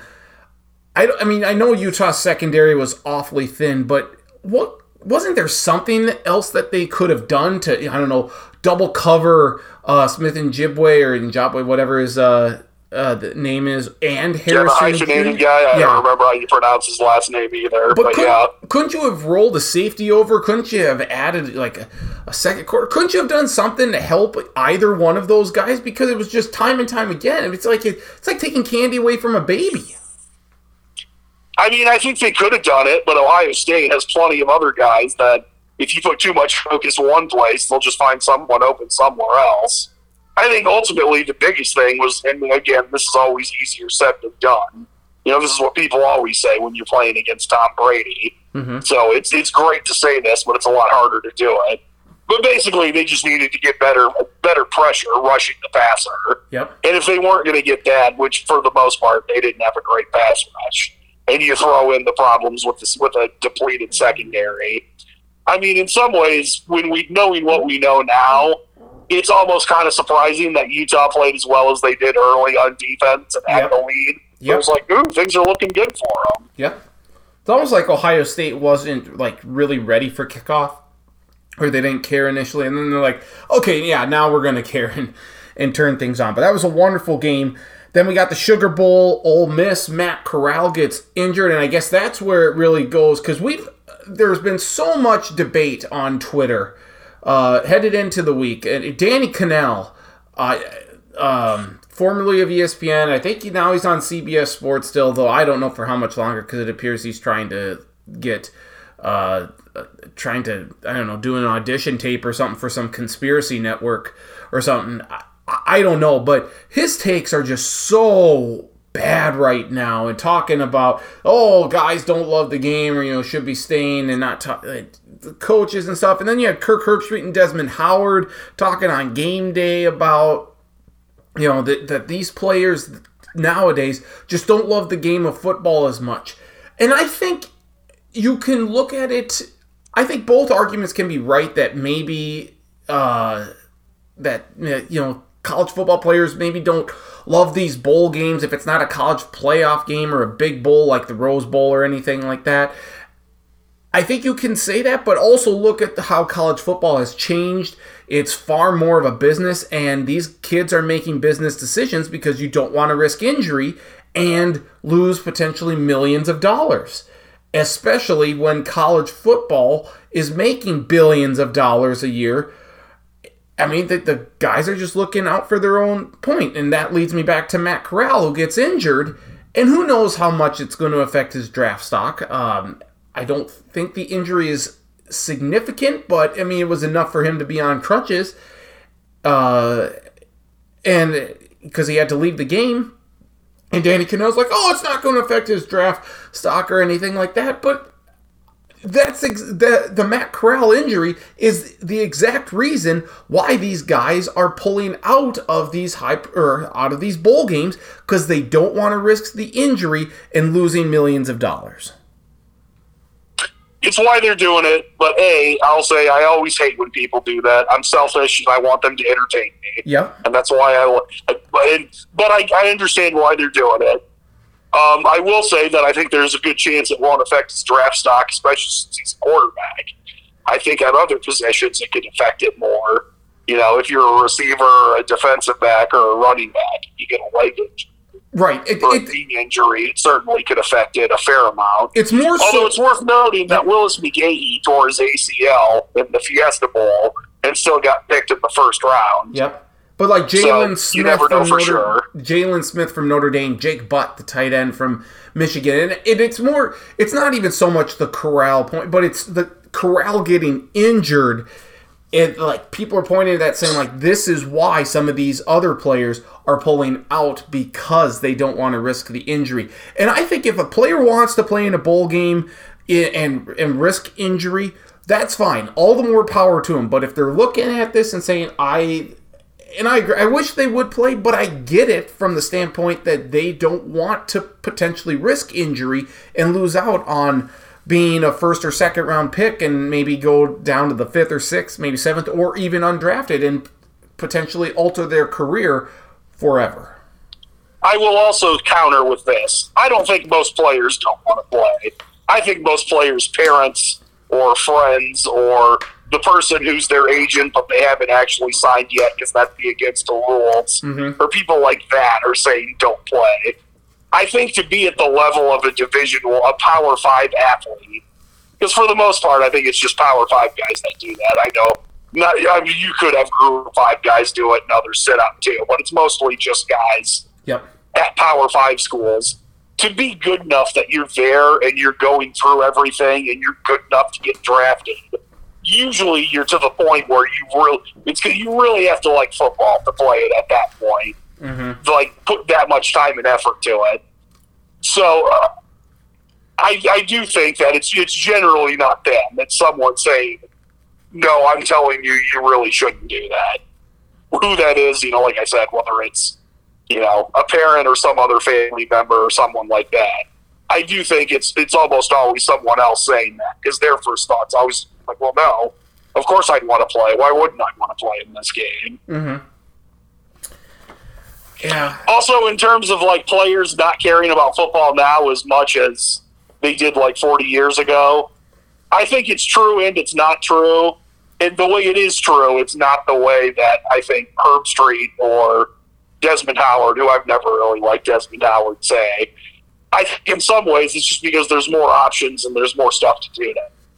Yeah, I, and I think if you're going to have that conversation, you need to also look at the coaches that are leaving. You also need to look at the schools like Oklahoma and Texas that are leaving the Big 12 for the SEC. This cannot be just a players only Options that I mean, I mean options like when we were growing up. Yo, no, if you had yep. cable, you had 40 channels, Right. and that was it. Yep. and and now like not just you have more channels you know you've got youtube and Yep. tiktok and like just thousands of other things and there's far more options to do stuff and it's just easier to get distracted Yep.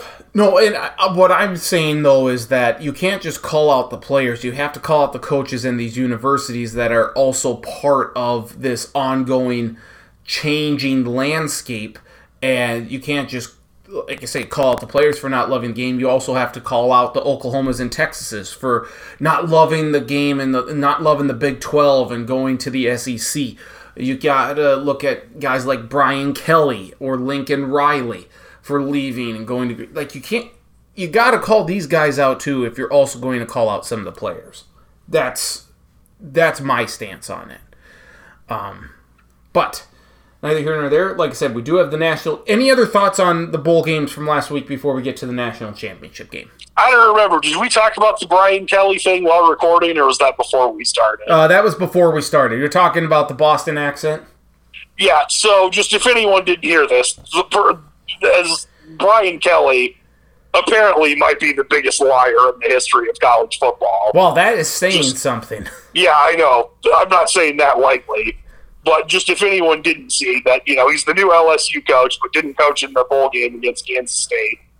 Briefly was up in the uh, the broadcast booth talking to the guys during the game, which I think always happens when a coach gets fired or leaves, and then they have a new guy there. They're like, oh yeah, let's bring him in, and he can talk during the bowl game. This Yeah. would be great. Virginia Tech. then they were Virginia Tech's a new or I think Brian Kelly brought it up that you know about trying to you know trying to get some five star quarterback recruit, and there was video of him dancing or something, and he said something to the effect of like, yeah, I mean, he's a five star and he wants you to dance, he danced. so you can try to sign him then or something to that effect. And then he brought up uh, Brian Kelly brought up about how at the you know the first LSU basketball game he was at, he was on the microphone and said family weird, said it like family, like he was trying to be Southern or whatever. And then basically said something about accents, which this is the most ludicrous thing I've maybe ever heard in my life. When he, you know, he brought up that he said that, and then said something to the effect of, "I'm from Boston. People like me from Boston don't have accents." And it's like, well, that's just literally not true. Boston. if you can pick any general accent, like if you could pick any specific accent as being noticeable and sticking out in the entire country, people would say, "Oh, it's Boston accent." Yes. Oh, absolutely. It's either it's Boston, New York, and then a Southern accent, or like a Southern. but Southern's different because Southern is much more.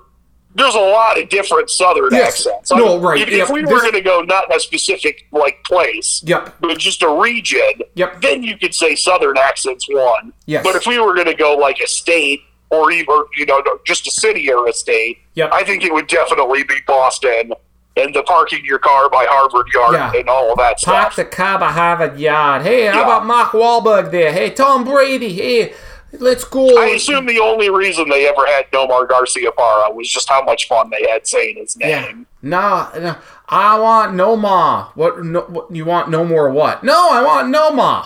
What? Again, what do you want? No more. I want no. Anyway, we could do a bit on this all day long. Yeah, that's that's ludicrous. Brian Kelly. I don't think this is going to work well for him in LSU.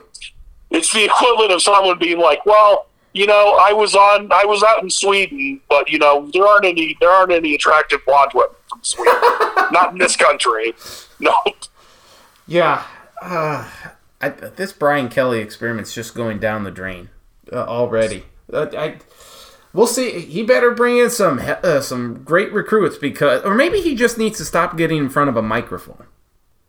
maybe I mean that that's, better. He better not have any four and eight seasons at LSU like he did at Notre Dame. No, no, they will not go for that at all. But I think he's actually on a little bit of a tight. I don't know. Maybe they'll give him a little bit of time. I have no idea. This, it, I don't think this experiment though is going to go very well for him at all.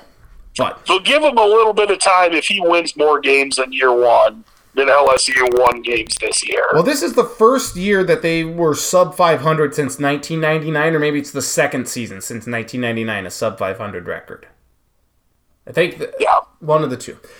They are both trying to get to where Alabama and Georgia are, and that's the national championship game. Again, taking place in Indianapolis on Monday night.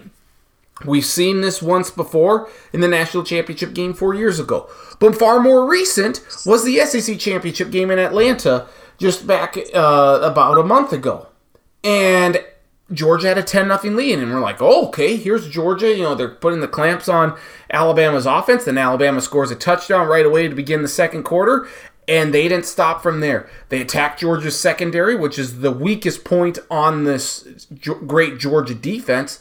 And Stetson Bennett, the fourth, and the Georgia offense couldn't keep up. He didn't have a great game. Alabama is once again an underdog, and that's never a good thing because Alabama, as an underdog, takes that yummy rat poison, as uh, Nick Saban would say, and turns that into the, the greatest of motivations that you can possibly use, arguably, in college football. For whatever reason. Uh, so that that's where we stand. I don't know what's going to be different. I think Georgia's going to play better, and Alabama, because they don't have John Metchie, the wide receiver, I don't believe they have one of their corners. I don't think they're going to be able to put up as many points. I don't think they'll be as good. But isn't it somewhat crazy to expect a different result considering Georgia had them in the national championship game four years ago and couldn't, you know, finish the deal? We've seen them in the SEC championship game now a few years, and they can't finish the deal. Why would this be any different? Well, Stacken, I can give you a couple reasons it might be. First off, do you remember the last rematch in a national title game? Uh, that be Clemson? Uh, are we talking com- like Clemson? No, I mean rematch in the same season, not rematch Oh. from the year before. I mean a rematch from a game they played earlier that season. Sure. Uh, I do not. It was in 2011 when LSU beat Alabama in Mm. regulate or in overtime in the regular season, Yes. Okay. and then Alabama won 21 to nothing in the national title game. On seven field goals, wasn't it, or uh, cl- close to it? Five field goals. It goals. was not. It was three touchdowns, but it was a very gross game. Oh, okay. It was bad. It was an awful game to watch. It was. Do you know the last time? Now, before 1998, before the BCS, Mhm. You could say they weren't always necessarily national title games, and things got weird. And but there were still times that teams that were ranked one and two, or one and three, and like the number two team lost. So if the number three team won, they would have won the national title. Mhm. With that aside, do you know the next time there was a rematch in the national title game from a game earlier? I don't, but I have a feeling you're going to tell me. It was in 1996. Okay. Florida State beat Florida in the regular season. It was like 24 to 16 or something. It was kind of a goofy score. I don't remember exactly, but Florida State won, and it was by one possession. Danny Wuerffel, is that the Sugar Bowl year? Yep. Yep. And then in the bowl game, Florida beat Florida State, and uh, it, this was a weirder score. If I remember right, I think it was like 56 to 26. Oh, wow. like just beat the snot out of them. Yep. Maybe it was 46-26, but but won by more than 20 points. So, when you get really really good teams and the team that loses has a chance to get a win in the championship game.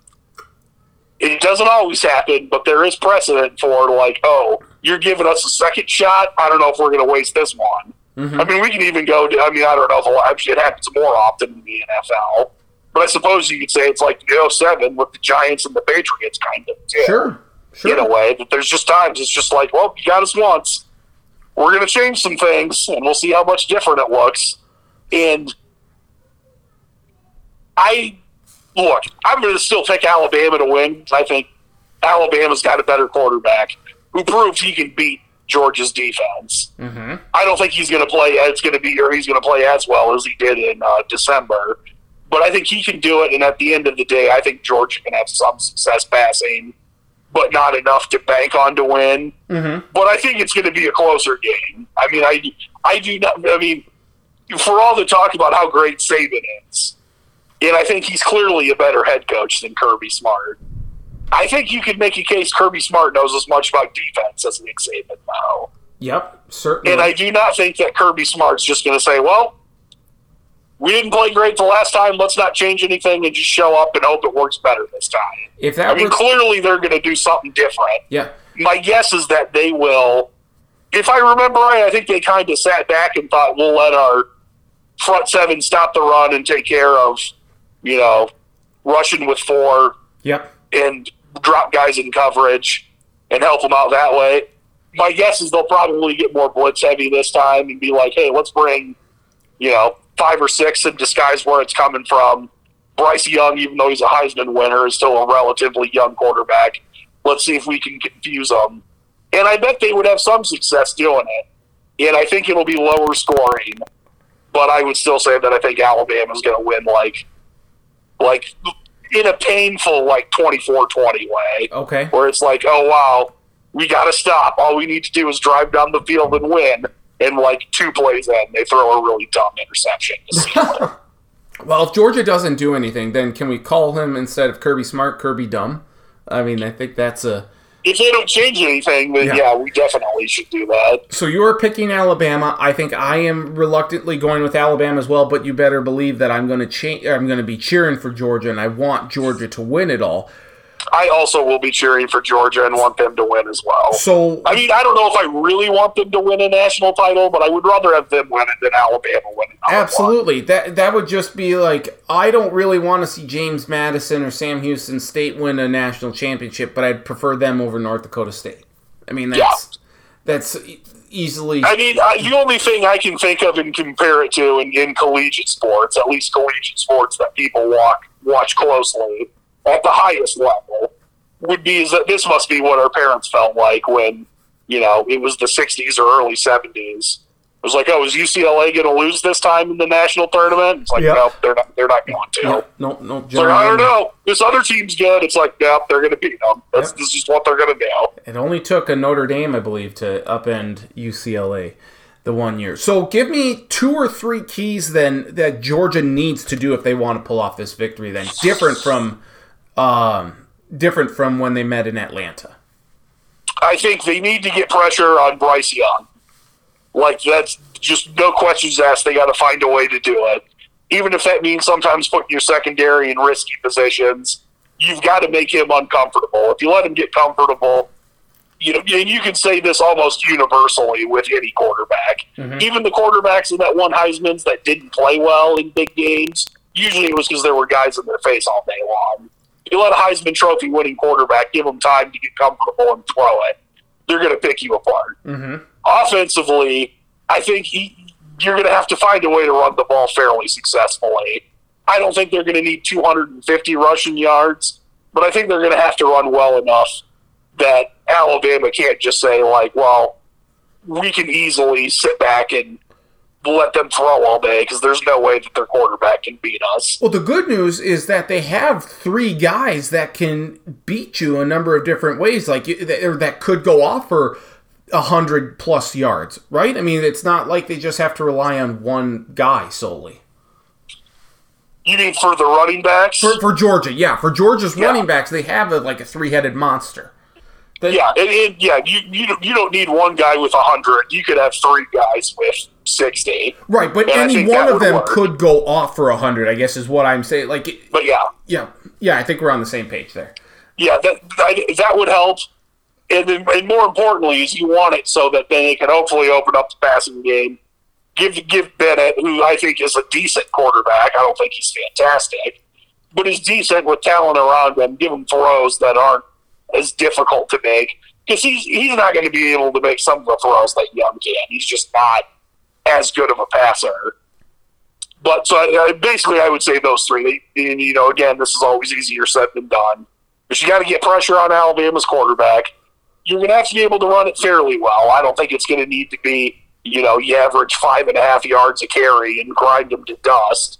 But you're going to need to be able to have some success running it so then that it hopefully opens up the passing And then I guess you do those three things and don't lose the turnover battle. Mm-hmm. I think if you do those four, Georgia has a great shot at winning it. But again, it's really tough to beat Alabama in championship games. I really like that we have two Southern fan bases having to come up north to the cold. I think it's going to be 26 for the high right now, Monday in Indianapolis. I wish it was like 10, but uh, I'll take 26 and just watch him freeze to death outside. Yeah, but they're going to close the dome, right? So they are, but nice they still inside. have to. They still have to walk into the dome. That's well, that, yeah, that's that, true. That's more or less the the funny part to me in all of this. Yeah, I mean, there's no way they'd have the national championship game in in Indianapolis or Minneapolis or wherever if the if the dome wasn't closed. But it should be good, and hopefully, uh, we get that that good game. And uh, let me just ask one more. You know question. where we should make them play? Where? Barrow, Alaska, which I think is the northernmost town in North America. uh, in June, would the thought would the field be thawed by then? Nope. Nope. Right now. Okay.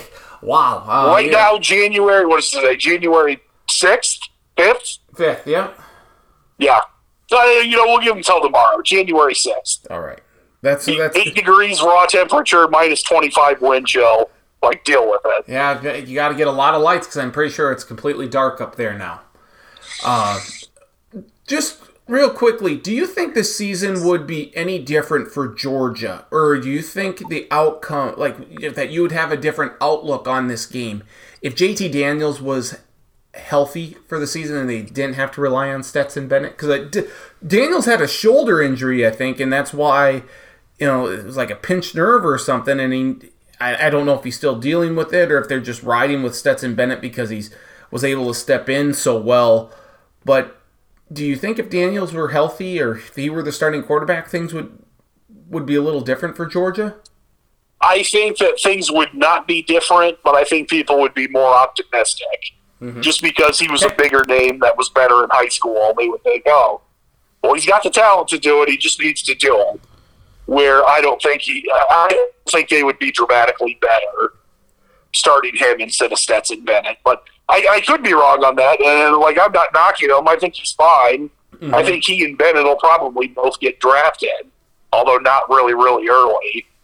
But that they just Georgia just doesn't have the guy that's like, oh wow, we're scared shitless whenever this guy like has time and sets his feet and throws. Sure. I mean, like you know, like the, the view you get watching football usually on TV, it's the sideline view where you can see the front seven. You can rarely see the defensive backs unless they throw like a screen right away. Mm-hmm. And if your team's not great on pass defense, which I'm sure both of us have had years, you know, good but also bad years with teams we root for for pass defense, Mm-hmm. and that feel.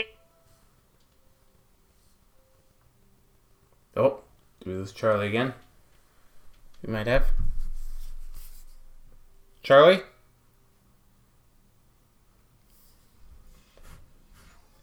We'll try and get Charlie back here. Oh, can you hear me? Yes, yes, now I can. Yep, yep. The, the fear of uh, having a bad uh, pass secondary uh, on a team we cheer for, that's, uh, that's when we lost you. when you have the bad secondary and then you see it where the quarterback throws like off off screen from the camera, so deeper than where the camera is, and that feeling you get of oh no, they're throwing it to a wide open guy right now. I mm-hmm. think that Bryce that, that Alabama has that that quarterback that gives you that feeling.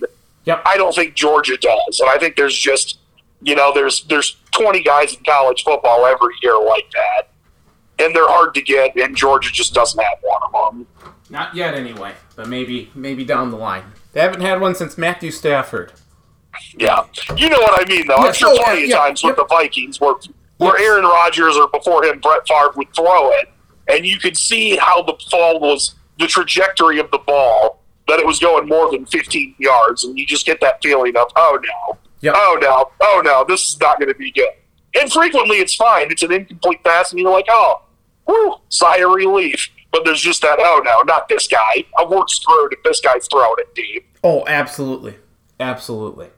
Well, we hope we'll hope for a good national championship game, and uh, hopefully we'll, we'll we'll catch up next week after said national championship game and get some uh, immediate reaction to it. Hopefully, it's a great game. Enjoy the Cheez-Its, enjoy the Dr Pepper, enjoy everything else uh, with it. Enjoy all the the refreshing adult beverages.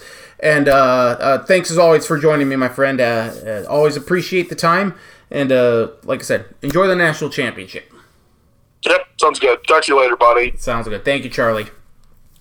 Charlie Hildebrand, kind enough to join me here to talk about the national championship game. So he is Alabama. I'm picking Alabama reluctantly. I picked him at the beginning of the season. I want Georgia to win, but until someone knocks off Alabama, you got you got to pick him. And Georgia has really struggled lately with beating Alabama.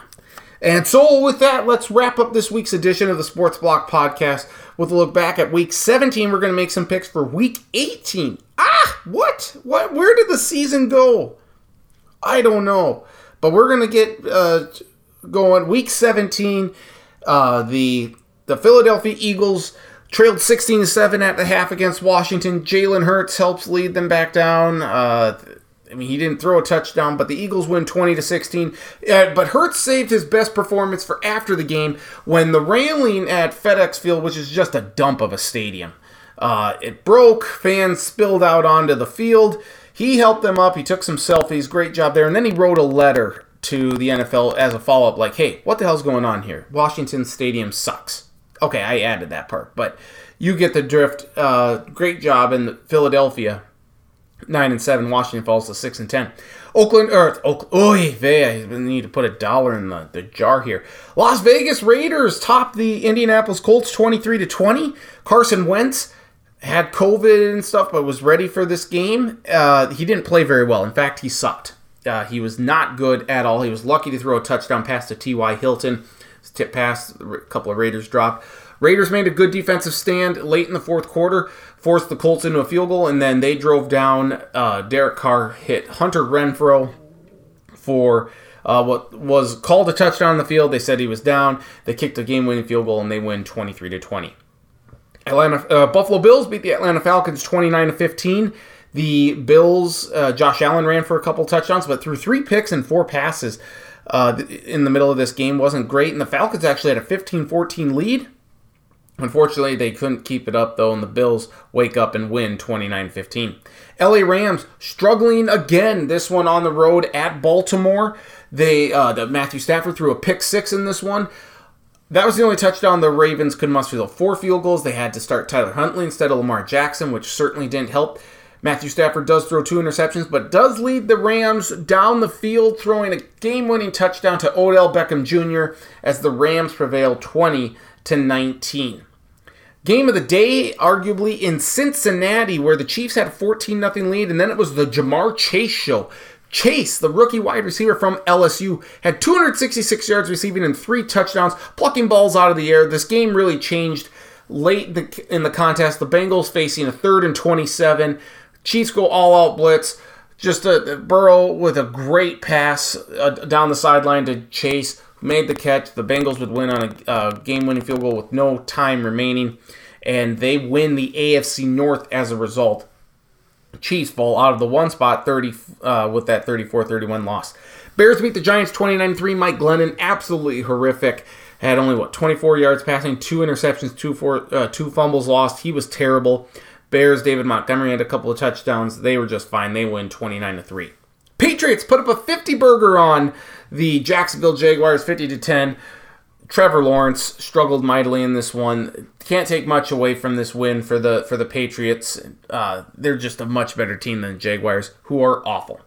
The Titans are the number one seed now in the AFC because, in part, because the Chiefs lost to the Bengals, but also because the Titans uh, demolished the Miami Dolphins 34 to three in the rain. They didn't have a upset this time. They got good performances from their defense and a solid performance uh, on offense from all involved, and they get the 34-3 win. Buccaneers beat the Jets 28-24. That uh, Tom Brady leads a touchdown drive at the end with no timeouts left, 15 seconds. He throws the game-winning touchdown. This is after Zach Wilson got stuffed on the fourth and two QB sneak. Never should have been called. But we're talking about Antonio Brown in this one. He leaves the game. Uh, he's just a puke.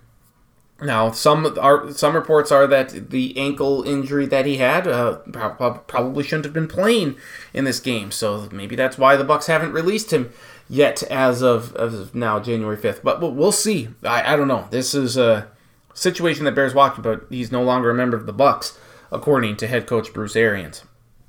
Chargers get the 34-13 win over the Denver Broncos.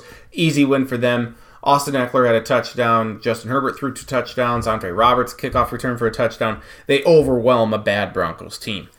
49ers beat the Houston Texans 23 to 7. Trey Lance got the start in this one, the rookie quarterback from North Dakota State and via hometown of Marshall, Minnesota. Wasn't great. They didn't score a touchdown until the third quarter, but once they did, the offense got going. They end up putting 23 points on the board and beat the Texans 23 to 7. New Orleans Saints get an 18 10 win over the Carolina Panthers. Kicked four field goals to start the game, and then uh, they got a touchdown late from Alvin Kamara. The Panthers actually had a 10 9 lead. Sam Darnold played okay in this one, but offense just couldn't get much going here down the stretch, and they lose 18 10. Seattle Seahawks in what could be the last home game of the Russell Wilson Pete Carroll era. Russell Wilson throws for like 400 yards. He was great uh, three touchdowns, and the uh, the three touchdowns to DK Metcalf. Rashad Penny had a big day rushing the football, and the Seahawks crush the Lions 51 to 29. Kyler Murray has never lost at Jerry World. He is 8 0 now, 5 0 in high school, 2 0 in college, or 1 0 in college, and 2 0 now in the NFL. The Cardinals beat the Cowboys 25 22.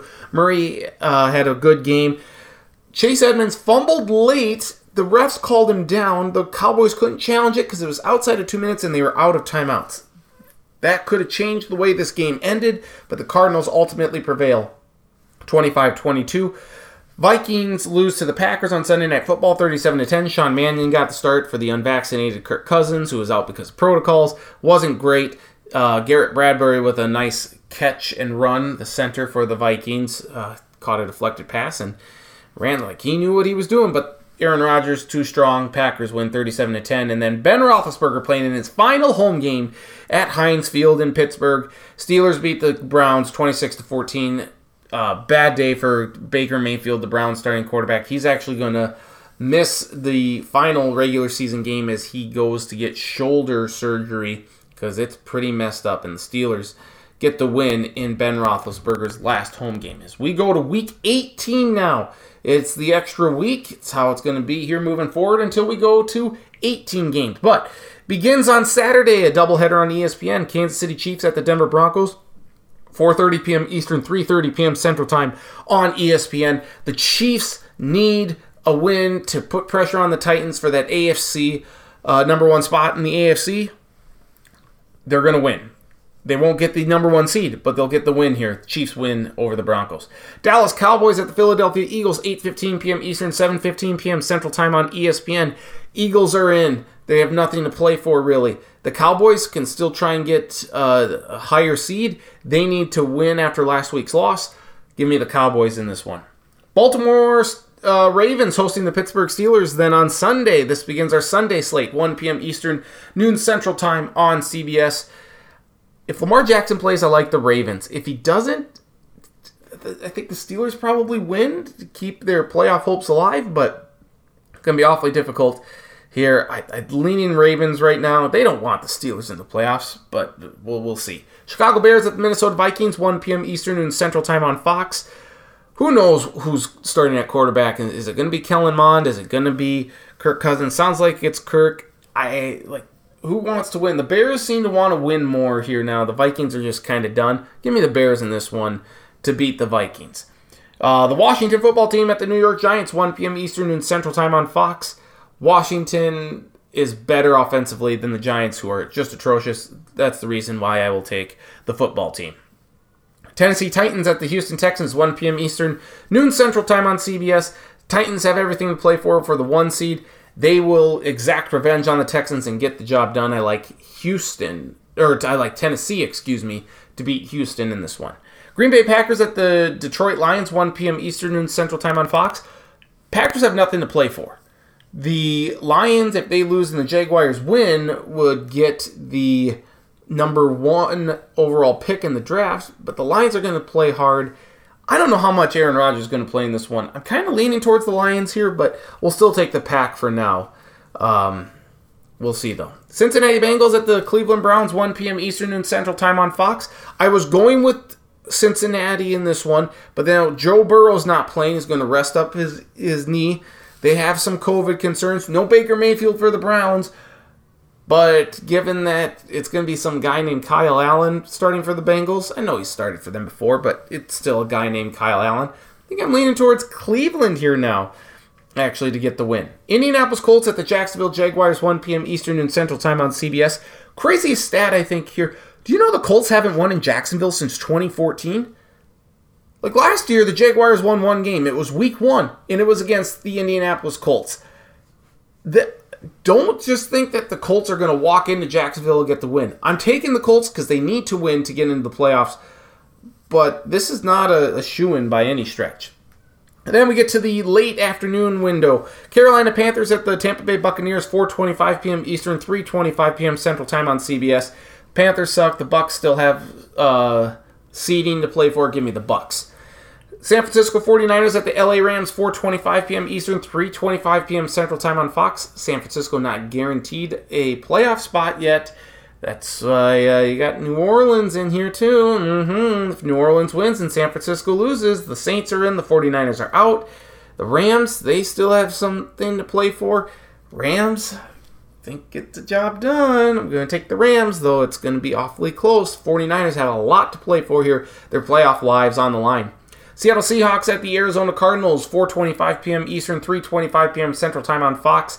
Cardinals, you got to keep winning here. They could still win the NFC West if they win and the Rams lose. That's why got to go with the Cardinals here over Seattle. New England Patriots at the Miami Dolphins, 4:25 p.m. Eastern, 3:25 p.m. Central Time on CBS. Patriots they have a lot to play for. The AFC East is still on the line. The Dolphins, they're done. Give me the Patriots, even though they don't win in Miami very often. They struggle down there. I will still take the Patriots. New Orleans Saints at the Atlanta Falcons, 4:25 p.m. Eastern, 3:25 p.m. Central Time on Fox. The Saints again playing for their playoff lives. The Falcons looking to play spoiler. They don't; these teams don't like each other, so expect the Falcons to give a, a great effort here. I'm actually leaning towards the Falcons here uh, but the Saints are going to find a way to win it in the end. I got to go with the Saints. New York Jets at the Buffalo Bills, 4:25 p.m. Eastern, 3:25 p.m. Central Time on CBS. The Jets suck. The Bills playing for the AFC East. Give me the Bills in this one, and then to cap it all off, the Sunday night football game, the Chargers against the Raiders, 8:20 p.m. Eastern, 7:20 p.m. Central Time on NBC.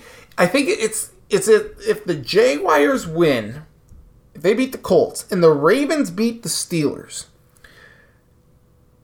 should the Chargers and Raiders end in a tie, both the Chargers and Raiders would make the playoffs. I kind of want to see that happen just for the sheer like but these teams hate each other.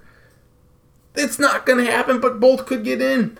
The Chargers are the better team, but the Raiders are playing some good football right now.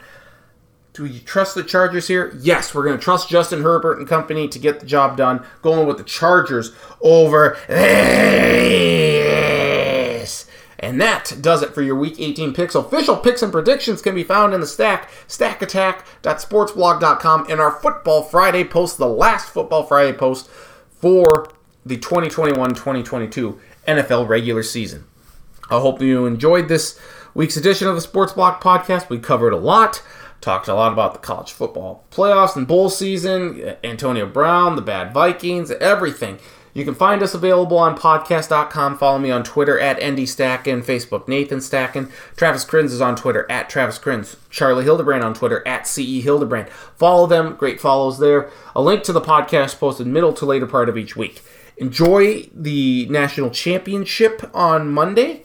Uh, enjoy. We'll, we'll react to it then, so we'll get some reaction next week. Enjoy the last week of the NFL regular season. Black Monday's coming, so we'll see what happens there with all these head coaches uh, getting fired. I'm guessing Mike Zimmer will be one. But enjoy it all, and we will be back next week to recap it all and react to it. So, for all of us here at the Sports Block Podcast, for myself and Travis and Charlie, and I'm Nathan, thank you so much for listening. Hope you have a great week. Stay warm out there, stay safe, and we'll talk to you next week on another edition of the Sports Block Podcast. Have a great week, everyone.